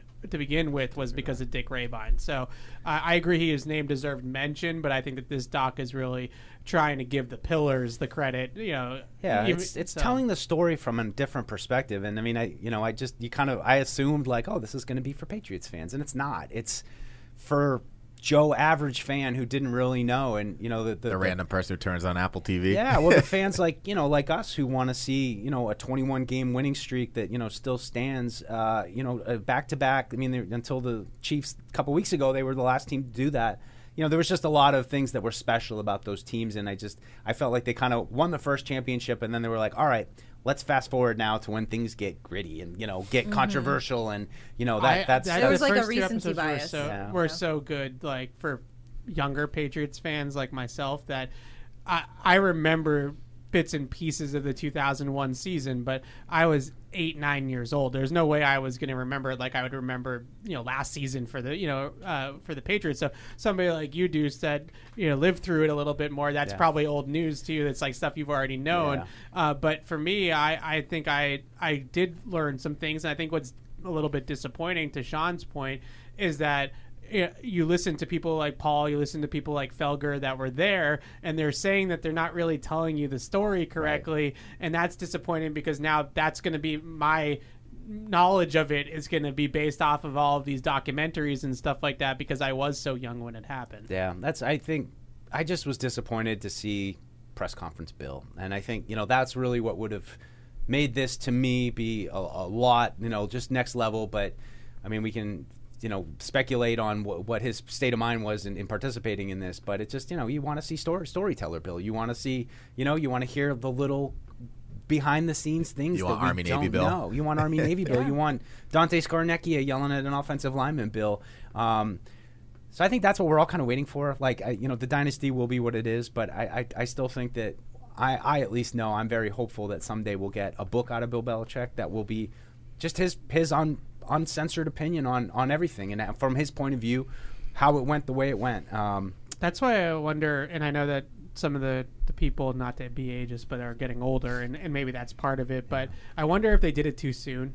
Yeah. You know, maybe if we did this two or three years from now, when Little all, perspective. all of this kind of with Cools Bill down a little. cools down. They taped it when he was was still the head coach of the Patriots at the time, uh, but it was clearly going the other direction. And I, I he he didn't want to play ball. Like he just did, he didn't want to be a part of it. I don't think. And so maybe three years from now or whatever, uh, he would have been able to look at it a little bit differently. Got an email here from Dan uh, in VA and Michigan. Um, got a little comment on like our seating arrangement. Like it. Um, great to see the Young Guns team back again. Uh, I wonder if either Tamara or Evan should be sitting in Paul's chair. However, as Matisse is just too nice. It's throwing, it's throwing things off, not having so much snark coming from that direction. Tamara and Tamara and Evan might be the new Andy versus Paul with their interactions. Although at times it also remembers Really? Andy sticking it to Eric. well, to be fair, I usually sit in that seat the other times when I'm unfiltered, so I Got don't it. know. I like giving Evan crap. It's like my favorite thing to do. Oh, it's fun. But you, it's so good. But like it's you so give me crap about not football stuff. You give me crap about things that I say that are supposed to not be for air. But But you should know better as a reporter that everything we is had a- fair game. it- we if had you don't an- say off the record, it's we fair had, game. We had an off the record meet and greet, and I've done very well. I feel like for these four hours of not saying anything I shouldn't say. Oh, you're bursting so inside. I, I, I feel like you you know just same courtesy. You know we're off the record. No. Mm-mm. yeah, I know. I, I was, it was wishful thinking. Alex from Mount Holly writes in. Uh, she says, "I can only picture in my head how giddy Evan was meeting all the coaches. Right now, I picture him jumping like a little puppy, begging to go outside and play." um, but on a similar note, given Evan and ninety percent of the world are Swifties, what Taylor Swift song do you think was going through his head after he met with Alex Van Pelt? Oh, I had a, is there a Taylor? There was not a Taylor Swift song going through my head. Hmm. I, I don't know. What's that? I feel like Alex would be the best person to What's identify th- a song. What's the thread song? Invisible string. Invisible string. Yeah, Uh, invisible string Lavender being me to Haze. You. That's what that I was gonna say because that's on his list. I just Lavender haze. Your lavender haze. I don't think that that fits. No. Is there anything with like playbook or X's and O's in the title? Does that? I want to be Ma- your not end yet, game. but maybe End maybe uh, on her next album, now that she's dating Travis Kelce, there'll be some football Oh, references God. and things like Right. that. No, the, this next album's just going to be a roast of her ex. I saw the track names. really? Oh yeah, I saw the track names. I want an all Taylor Swift all football album where it's just her writing When they break all up. songs about Like football. Andy Reid's in the Yeah. music video. Oh, man. Oh man. Oh my God, It's like tight electric. ends. You gave me the wrong ends. Like, you know, like you can. She, she breaks up with Kelce. There'll be some. There'll be some good art there. I can feel it. I, I yesterday w- was was my w- was a highlight of of my life. I'm not gonna, you know, and I think the And biggest hopefully just the start. the ho- the biggest thing is just I, I just want to talk football with these guys, and it's not to go and report it and like break news or something like that. I just want you know I ask them questions to, so that they can teach me football. Like that's Yeah. literally it. You know, obviously these guys are encyclopedias when it comes to this stuff. So it's you know what do you look for in this? What do you look for in that? What are your stances on these things? Like those things are are I find fascinating. I do. Uh, Anthony writes in says, "Love is blind is horrible." And did Alex? How dare you. Yeah, reality TV used to be real. Breaking news to her, Deuce. If I could really do any reality show, it'd be have to be Survivor. Uh, it'd be the most fun, and I have an actual chance to win. The real question is, how long would you make it on Alone? Great question. I love Alone. You guys ever watch Alone? No, but It's- for the record, I didn't say when Uh, reality TV was real. I know it's never real. I said when it was good. Like yeah, yeah. Well, like season one Jersey yeah, Shore. back when reality TV was reality TV, it was like fun and I don't know. Alone is legit. I mean, Alone is like they just take 12 people. You go up into like Alaska. You go to separate camps and you just see how long you can stay on your Like own. naked and Like, afraid yeah, type. they only have clothes because it's usually subarctic temperatures. I want to do Wipeout, the one with the, the bouncing. Oh, that, feels unfair. There's no way to win it. I feel like they're What's just the setting you up to get Amendola whacked. just went on? Oh yeah, that was like training, like a Oh. military training kind of show. Yeah, uh, the CBS show. I don't know what it's called. It was intense. I do Survivor though. I, I mean, I love Survivor. I think I do okay on Survivor. You know, because the people who stink at it like have no filter and like they just say you're, you're gonna get Mm-hmm. kicked off. Stop going around giving everybody crap. My uh, friend growing up, his mom went, was on Survivor, Oh. and she like went really far and is now a Survivor celebrity. Oh, You know, One of those wow. people she go does like podcasts and stuff like that about the show.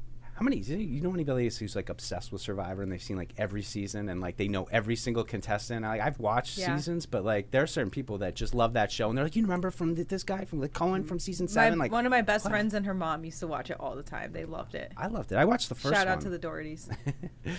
It was good. Uh, oh, all right. So Edwin writes in and says, "Hey y'all. First off, Evan's hair looks excellent. Thank you. Damn, Alex's Evan. hair also fantastic. GA Barbershop. oh, there he goes. He just got Nice a freebie. plug. John Uh, Arago Salon. Is there any word or plans to maybe change up the uniforms a bit now, or even change them altogether with this whole new revamp of the team? Really don't love these current ones, and just want maybe a few more than just a couple combinations for game day. I s- preach. How, I, I hope to the choir. how long do we have to wait? I think though? another. Is it one more another year? I don't know. I think it's it, it it's in the works. I, I think because they have a.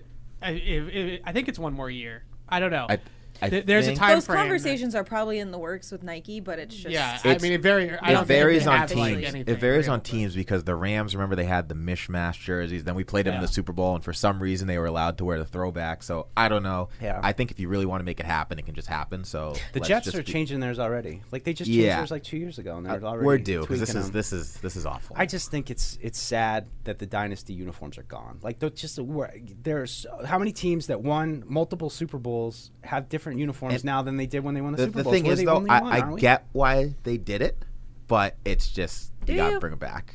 And the pants don't Yeah, really truly it was match. Tom. Tom left like it was. It was felt like it was time. It was time, but I think maybe in hindsight, this is I don't time. know. So Honestly, feels a little haphazard. I, I say this. I know I'm, I'm supposed to be a company man, but the blueberries are blueberries? are absolutely brutal. Yep. Like that is an awful. Yeah, but did you? I see what they were did, trying Did you to think do about? Did you think that when it was with Color throwback. Rush? Did you think they was were awful when it was It was Color fine Rush? Yeah, that's as a Color cover Rush. rush. No, Yeah. exactly, and I agree. So they used to be good, but it can't be your So everyday. the now. only thing that saves it are the gray pants. Like if you're gonna wear blue Right. With the gray pants, but that's more like it's basically the, The- dynasty look. It's just an updated the blue the jersey. the white jerseys, it looks like we're a team that didn't get an NFL brand license in a movie, and we were just given like a template, and this is the Right, jersey. right. So it's time. I'm with the car. We need we need something. I say bring back the royal blues, but Bledsoe Blues. that's not happening. No, but but there's got to be a happy medium of somewhere in there. I don't know. It just I go to Nike and be like, do your thing. I and Well, I- they did that last time and they stunk it. I don't so think I'm somebody they didn't say it well. I gotta say though, I even remember uh, most of you guys weren't even born at this time, but in 2000, when the when the they came up with these, I was instantly We like, were born, dudes. We were. these are awesome. You know, like they instantly resonated with me.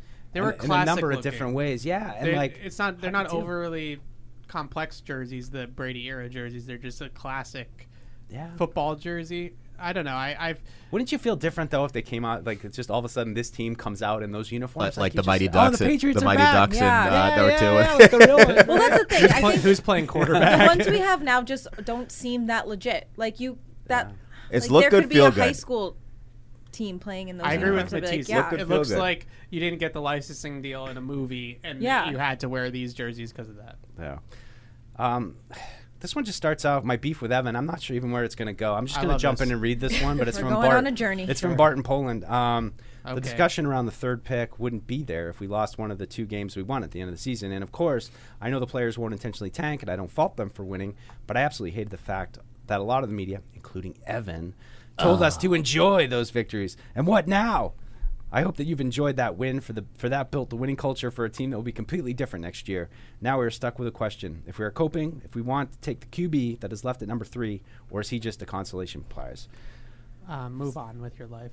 My- this was my- like a this was a like four month ago argument. He's still Uh, mad about that Broncos I- game, I, huh? I, I- okay, I'm sorry. ruined my I'm- Christmas. I'm just mad that like, and I know I So know it's sorry. strength. I didn't even have a good Tamara's birthday. I know it's strength of schedule. How are the Commanders ahead of us? It, it makes no sense. Like I I know. it just doesn't. They beat us. right. Doesn't I make love sense. that Evan's getting international. I, I would just I, I would just say that I I put Drake Maye and Jayden Daniels in the same tier. So at the end of the day, you're going to get one of those two guys most likely if you're going to take a quarterback.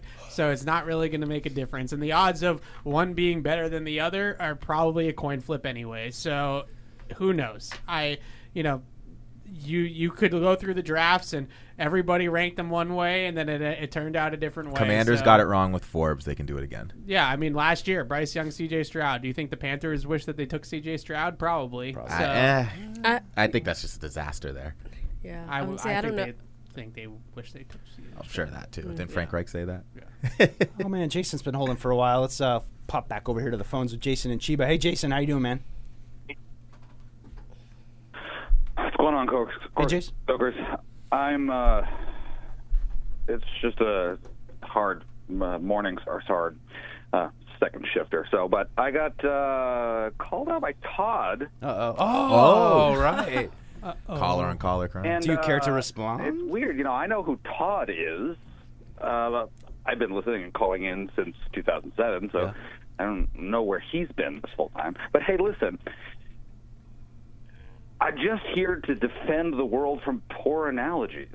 There you go. Quarterback is not a race car driver. Quarterback isn't the only one moving the team. Again, 11 people on the field. Break it down a little bit, it's 9.11 whatever percent of uh, total success. No, it's you not. need to That's, have that's all not that's of, not how uh, it works, my friend. You're telling me that the guard has as much say of how the team's success than the quarterback. I know that you can't play 10 on 11 and be successful. Well, So how much yeah, if you literally don't have somebody on the field, like what they're going to play, quarterback da- there, they're going to play, they're going to play with ten guys on the field. Like that's the argument. They're all they're going to put eleven guys going out there. Need successful uh, play out of all of the positions in order to be successful. Okay. All of them. I, I'm including just the quarterback. I'm So just telling you that I the watched like Tom Ashworth and get go out there for the them and Patriots. more and winning they- plays out of them, then you uh, should upgrade the quarterback. If your changes uh, are going to upgrade another position where you're more likely to get more winning plays out of that other position, then that's what you have to do.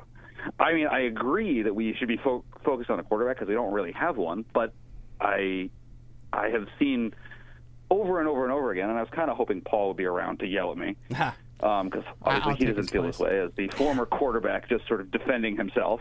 Yeah. But if you want to stick up for Paul, that's fine. I just think we overvalue the quarterback in general, as though that's the that's the only thing that makes an offense go. Yeah. And It's it's obviously not of the only on the thing. Field are just being completely ignored. It's not obviously not the only Thanks, Jason. thing, but Appreciate to you say that in. every single position is equal uh, to uh, to the impact of winning and losing is crazy. I mean, it, it just I, I that's the only pushback is just that if you think that you know the guard and and the running back and all these positions have as much of a say in who the outcome of the game as the quarterback, it's not dividing hundred percent by eleven. It's, Yeah. it's just not like that's just a reality. And and I feel like in looking especially at like the Super Bowl and to everyone's point, it's like Brock Brock Purdy, he played well. Like he didn't do anything to make his team lose, but he also didn't do anything outstanding to make his team win. And that's when like a really great quarterback in that situation where their defense was playing lights out. If they would have had if they would have had a Mahomes on their side, they probably could have won the game. I mean, how many times Tom Brady end of a Super Bowl? I mean, what you know, he he, he was the reason you won. I mean, Yeah. sometimes the defense was the reason you won. Sometimes, but decent defense was more the reason you lost because they gave up those last drives. And you know, a lot of the times Tom bow, bowed out. But I just think if you the goal is to win Super Bowls, you need that guy at the You end of the need that game who can make Yeah. those plays. And Yeah, I mean, if this regime find. doesn't find a quarterback that can that can win them football games, Mm-hmm. they're all going to be out of a job in two years. Like that's just the reality of life in the NFL for anybody. Yeah. So Uh, Jack writes in free agency splash signing subject line. Uh, I hope so. Uh, with how much uncertainty there seems to be for the future and players we have here, big big free agency signing where we actually spend money on talent seems like it would make us fans feel some sort of excitement and like things are going to change for the better around here. Do you guys think we'll make a move like that? Or are we going to go be going the route of being sold on the Green Gillette Lighthouse experience instead of talented players? Or not the Red That was unnecessary. Um, I, I that was a Red Sox shot, I think. I yeah, well, either way. I, th- I hope so. I mean, we talked about it on Tuesday that there's a real chance to make a splash on defense, and I know that they need it on offense, and, and that could happen too. But I think, given how the market is, then you know they could they could kind of get an edge guy, or you know they could get an impact defensive player without having to really upset the apple cart. Um, you know, but I think we're all on the same page with like trying to get Barmore locked up, and you know maybe Dugger gets locked up, and then all right, we're starting to build a core here for this team to con- you know really to build around and on, and that's frankly what they haven't had. You know, yeah, there's no excuse not to spend in free agency. I mean, they have the cap space. I mean, you gotta spend a minimum Yeah, anyway, you gotta, right? You got to spend money.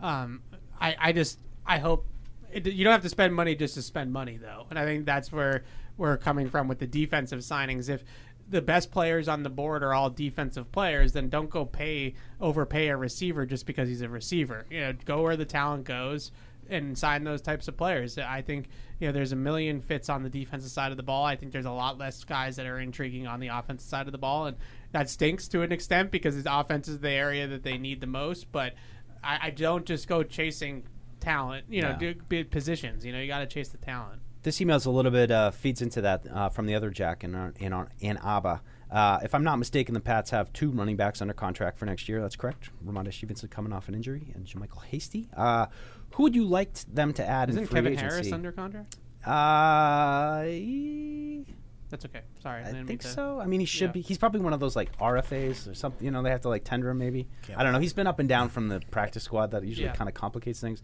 Um, any of the big name guys, I like Josh Jacobs because he's only 26. Uh, but realistically, that probably isn't a position worth worthy of high end talent. I mean, is this? Could this be the year to make a case to sign a veteran running back? And I know we're all kind of like, I mean, at least Paul and I are, you know, just you draft him, you use him for four years, and you flop him over, and you draft someone new at the running back position. But I mean, you know, not a lot of like high end talent in the draft class. At least I was looking at those guys Yeah. today, but there are a lot of like good, tough, you know, running backs that seem like they could come in and be part of a platoon. Um, but do you, do you, I mean, there's like I kind of like just want to keep Zeke. it's like some superstars on the list, you know, that are like. I mean, Josh Jacobs is 26. I'd love to keep Zeke. That's I- what Evan said uh, the other day. Like some of these guys are just gonna be around, cause, and then they're just gonna have to have a reality check, which is what happened with Saquon and Josh Yeah. Jacobs this year. So Yeah. there's a chance you could maybe Uh, upgrade Zeke. yeah, I kind of well, I don't know if I would call like a call Saquon upgrade upgrade for Zeke just because of his injury issues. Like, how much is he actually going to be available? The name is great, and I think first got into the league, Saquon is great, but is Saquon still able to do that every single game this year? Well, that was the question around Zeke too when he came here. It was like he came looks here great. to build himself back up and then get paid. So Yeah. just At his point, does he want to get that? paid or win a ring? So. I Well, I mean, I wonder too Yeah. how if he would have been more effective down the stretch if you had had a viable platoon for him and not Yeah. all kind of on him. You know, it's Mm-hmm. it doesn't seem like those days are, are still around for him. But um, The the it, for what it's worth, the advanced metrics are not friendly to Zeke. Yeah. Last year, I mean, he's one of the probably the least efficient running backs in terms of like breaking tackles and things like that. I, I just look at this running back free agent class, and I, I wonder if it, the position is going to get so undervalued by the league Right. that all of a sudden you can get. Derrick Henry for six million bucks, and Right. it's like, well, why, Yeah. why Why would- wouldn't you yeah. at that point? Right. Uh, I mean, I I would more steer towards let's get uh, Lightning to Rhamondre's Thunder, so like a Tony Pollard or Yeah, a sure. Austin Ekeler, but like you know whoever it ends up being. I, I also just think that you can only have take so many needs to the draft. You can't you can't wait for the draft for everything. So if you can fill some of these holes in free agency, uh, and I look at running back and tight end as two positions that you might be able to get some quality players in this free agent class at, we when we do our mock drafts, the fact that you have to take a tight end and a running back at some point is kind of a it kind of bogs you down a little Yeah. bit. You're like, oh crap! Like I, I guess I'll take this fifth round tight end. Right, exactly. it's like I have to throw in a tight end at, at random time in this draft right now, or uh, you know, draft a Ja'Tavion Sanders in the second round. And it's like, is that really the best thing for the team? Uh, so I, I- I wouldn't be totally opposed to, to signing a running back. Obviously, I'm not paying any running back significant money guaranteed. But in if the market, years. like you said, if Right. the market kind of dictates, you know, your supply and demand, and nobody If wants you these can- guys anymore, yeah, and they're I like, we'll just draft if somebody. you can and- get uh, one of these those big names that we just mentioned on a discount, I, I think Yeah. I would probably do it. A little love for Tamara here from Alex in Raleigh. Uh, she just wanted to shout out Tamara for her emotional support cup, representing those of us who have water attached at the hip. Is there water in there? That's Yes, there's that's not water in here. It's is it? excessive how much you girls drink water. It's very pink. No, I'm just gonna not. tell You you. need to Um, drink You- water. it's excuse me. ex- Jess, All right. it's the same way. Oh, she here walks we go. Let me know how she your walks liver- around with Evan, that here we go. Let me know she how walks your around with liver that is bottle. doing in 20 Evan. years. And, and she's just she goes to the bathroom like 10 times a day. Okay. Like how do you exist? Evan, Do you if know how important being hydrated is? Exactly. Don't don't don't Evan, it's, don't it's do good for your health. It's good for your skin. It's good for your hair. Like, come on, come on. You have to get it together. I, am just this is Don't so you want your liver to function properly when Wait, you're in your 50s? can you just real No. quick spout out your Starbucks order? Uh, usually puke. I'm a, I'm a, Uh, no, no, no, he can't because uh, it's not Duncan. Oh, No. right. Yeah, Jesus, Uh, trying to stop, get me stop. No Excuse me. Sorry, Duncan, but I was trying to make fun of No, Starbucks. so no, no, no. All right, But you, I, you need to drink more water. I, Uh, yeah, you should. I'll be fine. Less soda, more water. now, It's good. until it catches up with you. I will say, can I make up for it? I had a um, I had a cold brew at Dunkin' this morning with the sweet cream foam, and it was wonderful. Oh, I had that this morning nice. too. Well banging. done, Just gives well you the done. kick that you need, and it's not like that Starbucks crap that's way too much Wait, what's caffeine. the order though? We can't let him off the hook. No, No, no. it. I've already gotten in trouble. For How many it. pumps are in it? I had a. I I was. It's a girl drink. During a que- uh, catch twenty two, I had like my Starbucks cup in here, and I, I've already heard from Kenny about how uh, you know we're Dunkin', right? Like, okay, sorry. You're lucky we're Pepsi too. There you go. Oh yeah, Uh, James Skipper's got a Patriots question. Um, Dan Skipper. What? Uh oh. All right. Love the show, guys, but Catch 22 might be beating you guys now only because I could listen to Evan curse at Barth all day. It's incredible. The lovers' quarrel. so true. Listening to Evan and Barth like banter, it, Oh, it's incredible. It's magic. 10 out of 10. It's magic. When Evan started working here, it was like we got to figure out a way to just keep these two together. I mean, like honestly, We've you could just probably been go doing back it to for like so long. 2012, maybe, where it's like we got Mike Dussault from Pat's Propaganda here joining Evan, and Yeah. you know, like we used to do that we kind just of have stuff. do- been doing it for so long that we just know how to push each other's buttons, and we know what's going to get like a rise out of each other. You're Paul- at like a Paul, sibling Fred, level too, where you Oh, can yeah. scream at each other and then five minutes later be like, "Want to go to the Oh mall?" yeah, like we argued about Kyle Shanahan per usual after the Super Bowl, and like it got pretty. Like I was like, I, I might have said a few swears. Uh, it like got pretty heated, and then after the show, we were like, yeah, we, we good? Yeah, we're good. You know, we don't even like say like we're good. It just is like Kyle over. Shanahan's not breaking up that friendship. No, no. that's Good what's, food that's store, what's okay, kind of funny store, too. yeah. Like Paul's mentioned it before that you know they have like certain shows that not that it's ever really gotten all that like intense. Certainly between me and him, like Fred and Paul, sometimes they get into a little bit. Sometimes Fred and Paul, I get worried. But I, then I we do. walk out that red door right there, and then it's just like, oh, that was a good show. Yeah, good times, fun Yeah. times. Like you know, and like you guys are crazy, but no, they're they're you know. And again, like it's like, what are you arguing about? I can't like if I could find an angle to get in on this, I would try, but they're just they're experts. That's what they do. Uh, Good question from Joe here. I think it's a good one. Uh, we understand that there are different avenues for the Patriots to take regarding the number three pick, but 34 is not talked about enough. With the receiver tackle being so deep in this draft, could you see them trading up to the mid to late first round? If so, what would a package look like? I love that question Yeah. because this is something I've been thinking about too.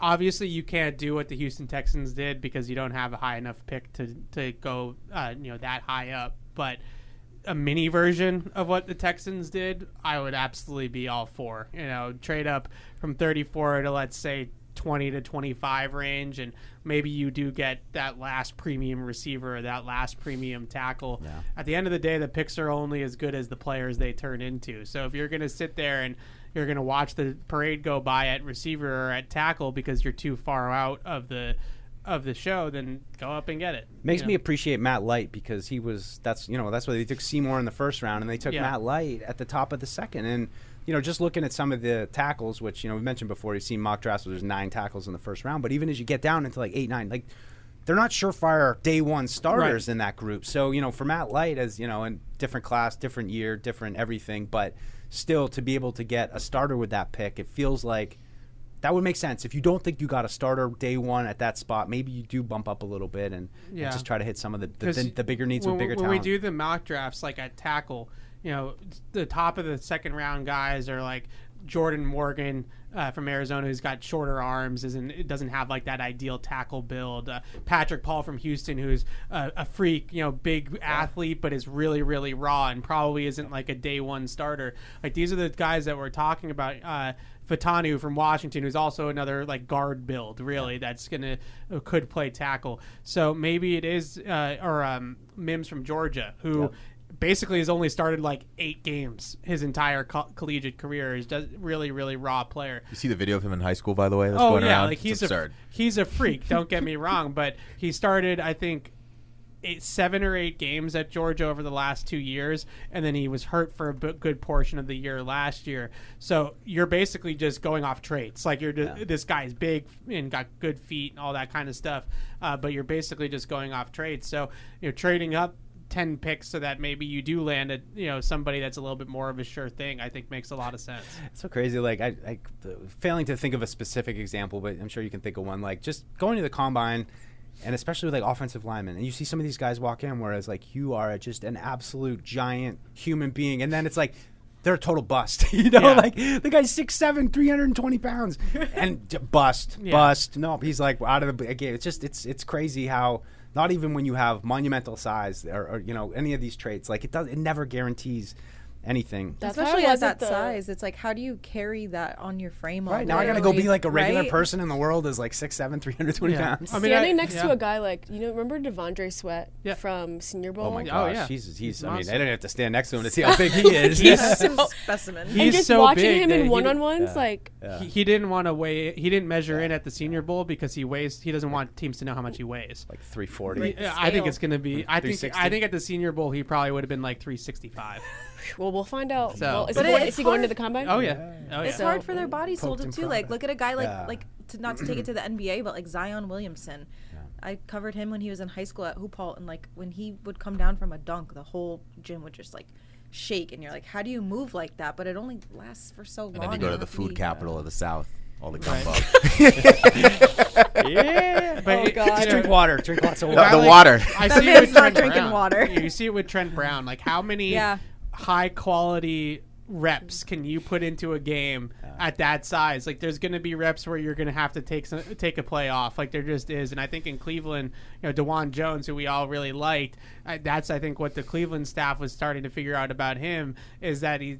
It's not that he's lazy. He just it's, lot a of- lot it's a lot to work. It's It's a a lot lot of of work to weight. move. Right. So yeah. Uh, nice email here from uh, from our friend Claire. Um, Who I'm sure should be. I haven't heard from Claire yet, but I think she should be very excited that I that the tight ends coach is- went to my high school. So you know, I got a personal relationship. Uh, That's um, getting a lot of play. just for you, Claire. oh, it will. I told everybody. I'm like, I'm going to be super annoying about Was it. Was he but- pumped about it too? To Oh, find yeah, out I got the that? get out of here. Yeah, Yeah, yeah. cool. But you know, but I mean, it was. I mean, he was the star of the team. Like, so imagine yourself as like an eight-year-old. I would hope You're so. going to the high school. You know, going to the high school football team. This was back in the day when you know everybody went to the game, especially Thanksgiving when it was Holliston Westwood. The whole you know, and he was the man. His dad was coaching at BC, but you know, it was it was crazy time because his dad was coaching at BC the same time that um, that Doug Flutie was happening. So Doug Flutie won. You know, there were like spoof songs on the radio, like Tootie Flutie, and you know, and and and his son Bob and Holliston was taking them to the Super Bowl. So it's just such a time that's ingrained in my mind. I really don't know if I'd love football as much if not for like those days, going to those games, and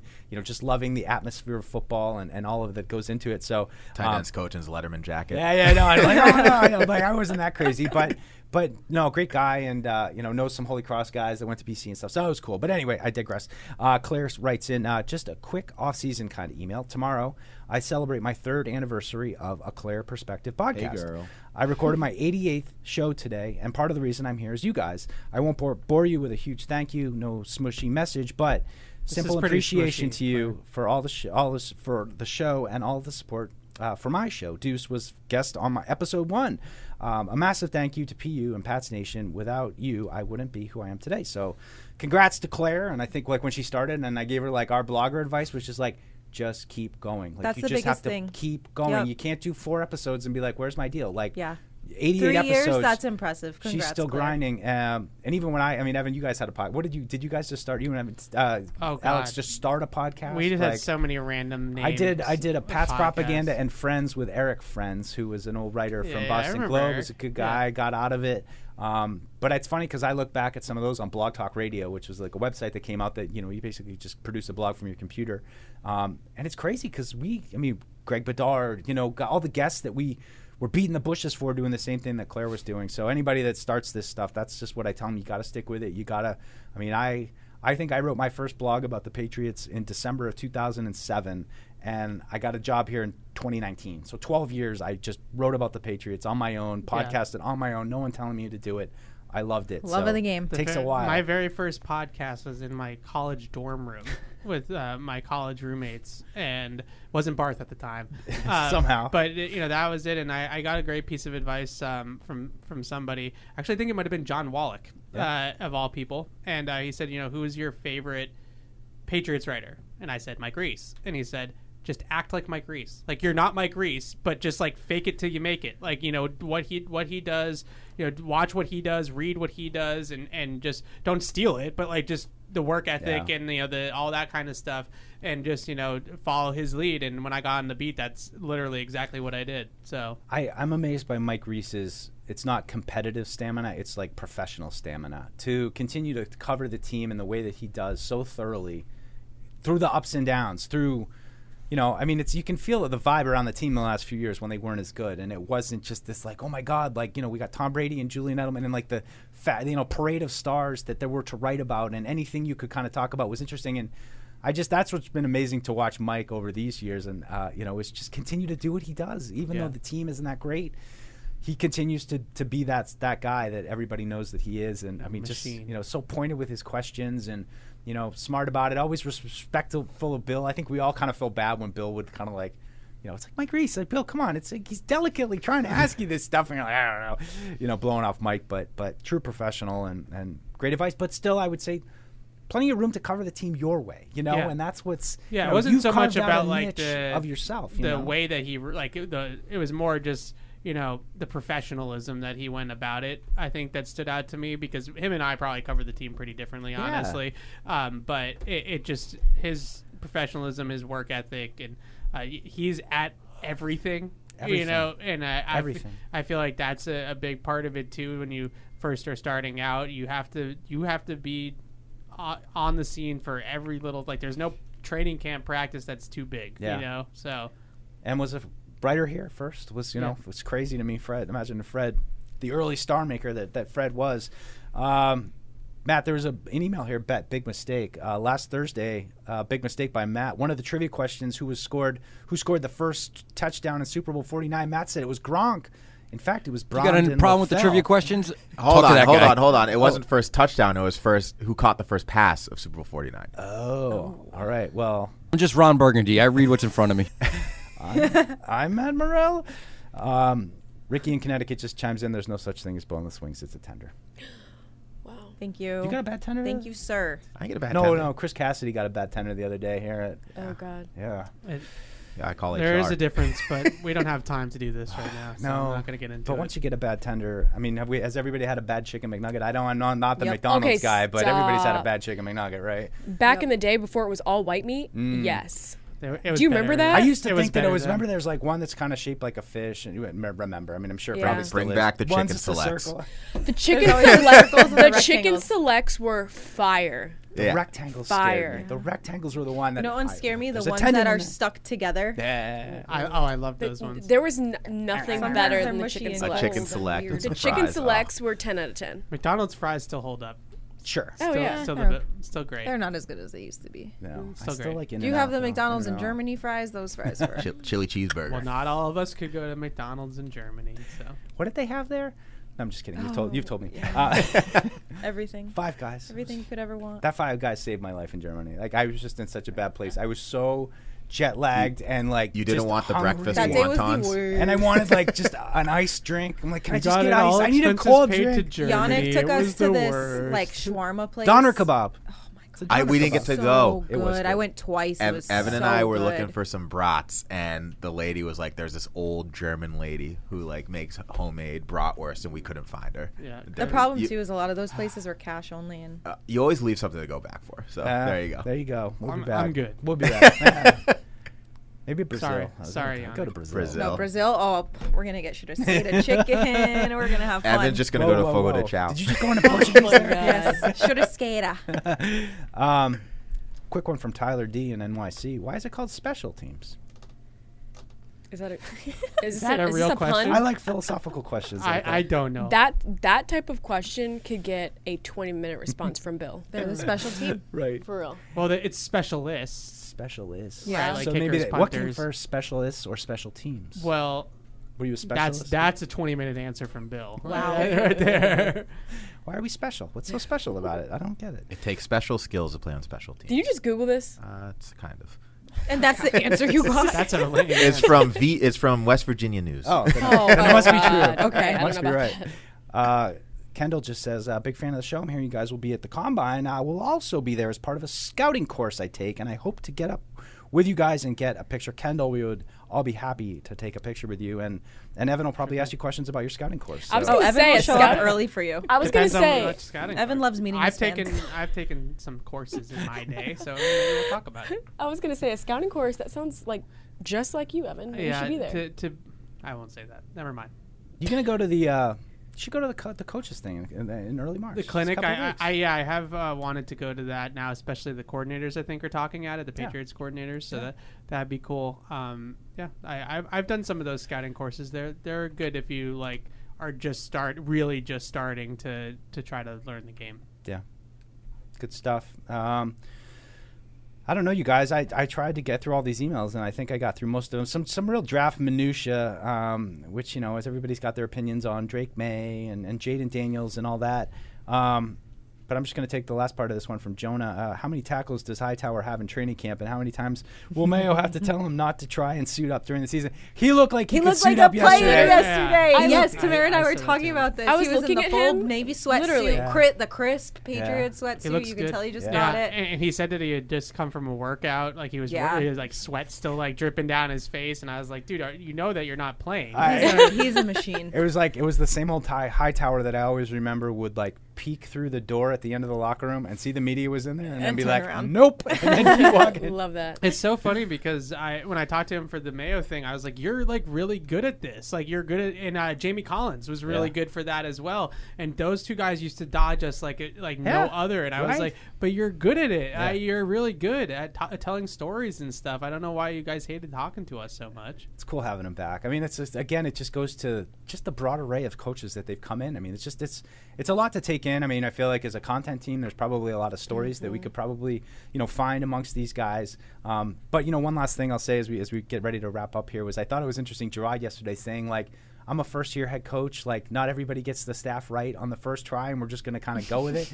Like, I kind of liked how he at least acknowledged, like, you know, there was a lot of moving pieces this offseason. And I mean, he hired something around 20 new guys that are all coming in with various backgrounds, and it's, you know, going to be his job to pull all these guys together and, you know, try to find a, a- central, you know, string to bring what's our team going to be, what's our philosophy. But, just my last thought was, you know, coming out of those meetings, it's like if I was a player, I'd want to play for these guys. You know, they they seem like they know how to, you know, push some the right buttons, but we'll see. Yeah. Like at the end of the day, for as prickly as Bill was, you want to win, and that's Yeah. what it, that's what the bottom line is going to be for everybody. That's the thing. It's like it's like with a parent. You don't necessarily want your parents to be your best friend, but also you don't want them to be too strict. Like there's that fine balance, right? Dude, that really hit home for dudes. I'm not going to get into it right now. We, can maybe, we don't need time- to delve into the childhood trauma Next yet. time we do a kids show, no, I have a pet peeve Not when a people are like, "I, you're my best friend" with your significant other, and I'm like, I have a big pet peeve with that. Why? Because they're your significant other. Your best friend is something different than your like married wife. Like you're Why not can't it my be wife, both, But I want you to dudes? be my best because you need a best friend to talk about your wife Tell with. you about my best- True. Boom, roasted. Can I do uh, just a quick shout out Shout before out. we wrap up? Yeah. Austin Howard, one of the listeners, tweeted at me with a good tip. He's just listening to the show, and if you don't already know, you can get a free three month Apple TV subscription from Best Buy's online store. Because So- they got rid of all is- physical media. I hadn't realized that we were doing Apple TV reads now. Well, but that's well, cool. if you, you want to watch, watch- the documentary, Well, And then if you watch it, you listen to our podcast after. Exactly. So listen to that tonight. We will be, you know, from the combine. We'll trust have me, I'm not be here. shilling for Apple. plenty it's uh, last place. Plenty of content coming next week. Hopefully, my voice will be back. But uh, before we go, I got to do this last read. Uh, whether you're in the game or betting on the game, you'll need a game plan. DraftKings Sportsbook, the official sports betting partner of the New England Patriots, provides you with everything you need to build your personal betting game plan, so you can get in on all the action while practicing safe bets. Visit DraftKings.com slash responsible dash gaming to learn more about all the safe betting tools DraftKings has to offer. Hope is here, 1 800 327 5050 for gambling help. Line ma.org. Must be 21 plus. Play it smart from the start. GameSense ma.com. Physically present in Massachusetts. See DraftKings.com slash responsible dash gaming for details and state specific responsible gambling resources. All right, thanks everybody for listening. The guys will be back next week. Combine week. Let's go. Thank you for downloading this podcast. Subscribe on Apple, Google Play, and everywhere else you listen. Like the show? Please rate and review us. Listener comments and ratings help keep us high in the podcast rankings so new listeners can find us. Be sure to check patriots.com for more news and more podcasts. The world's original podcast. Isn't it time to get exactly what you want? Welcome to Red Hot Deal Days from Verizon, where you get your pick of our best deals. Like My Plan, where you can pick the perks you want and save on every one. For limited time, bring your own phones to a Verizon store and you can get My Plan for our best price ever. Get exactly what you want in your phone plan and only pay for what you need. Bring your phones to your Verizon store today and get My Plan. These deals won't last. It's your Verizon.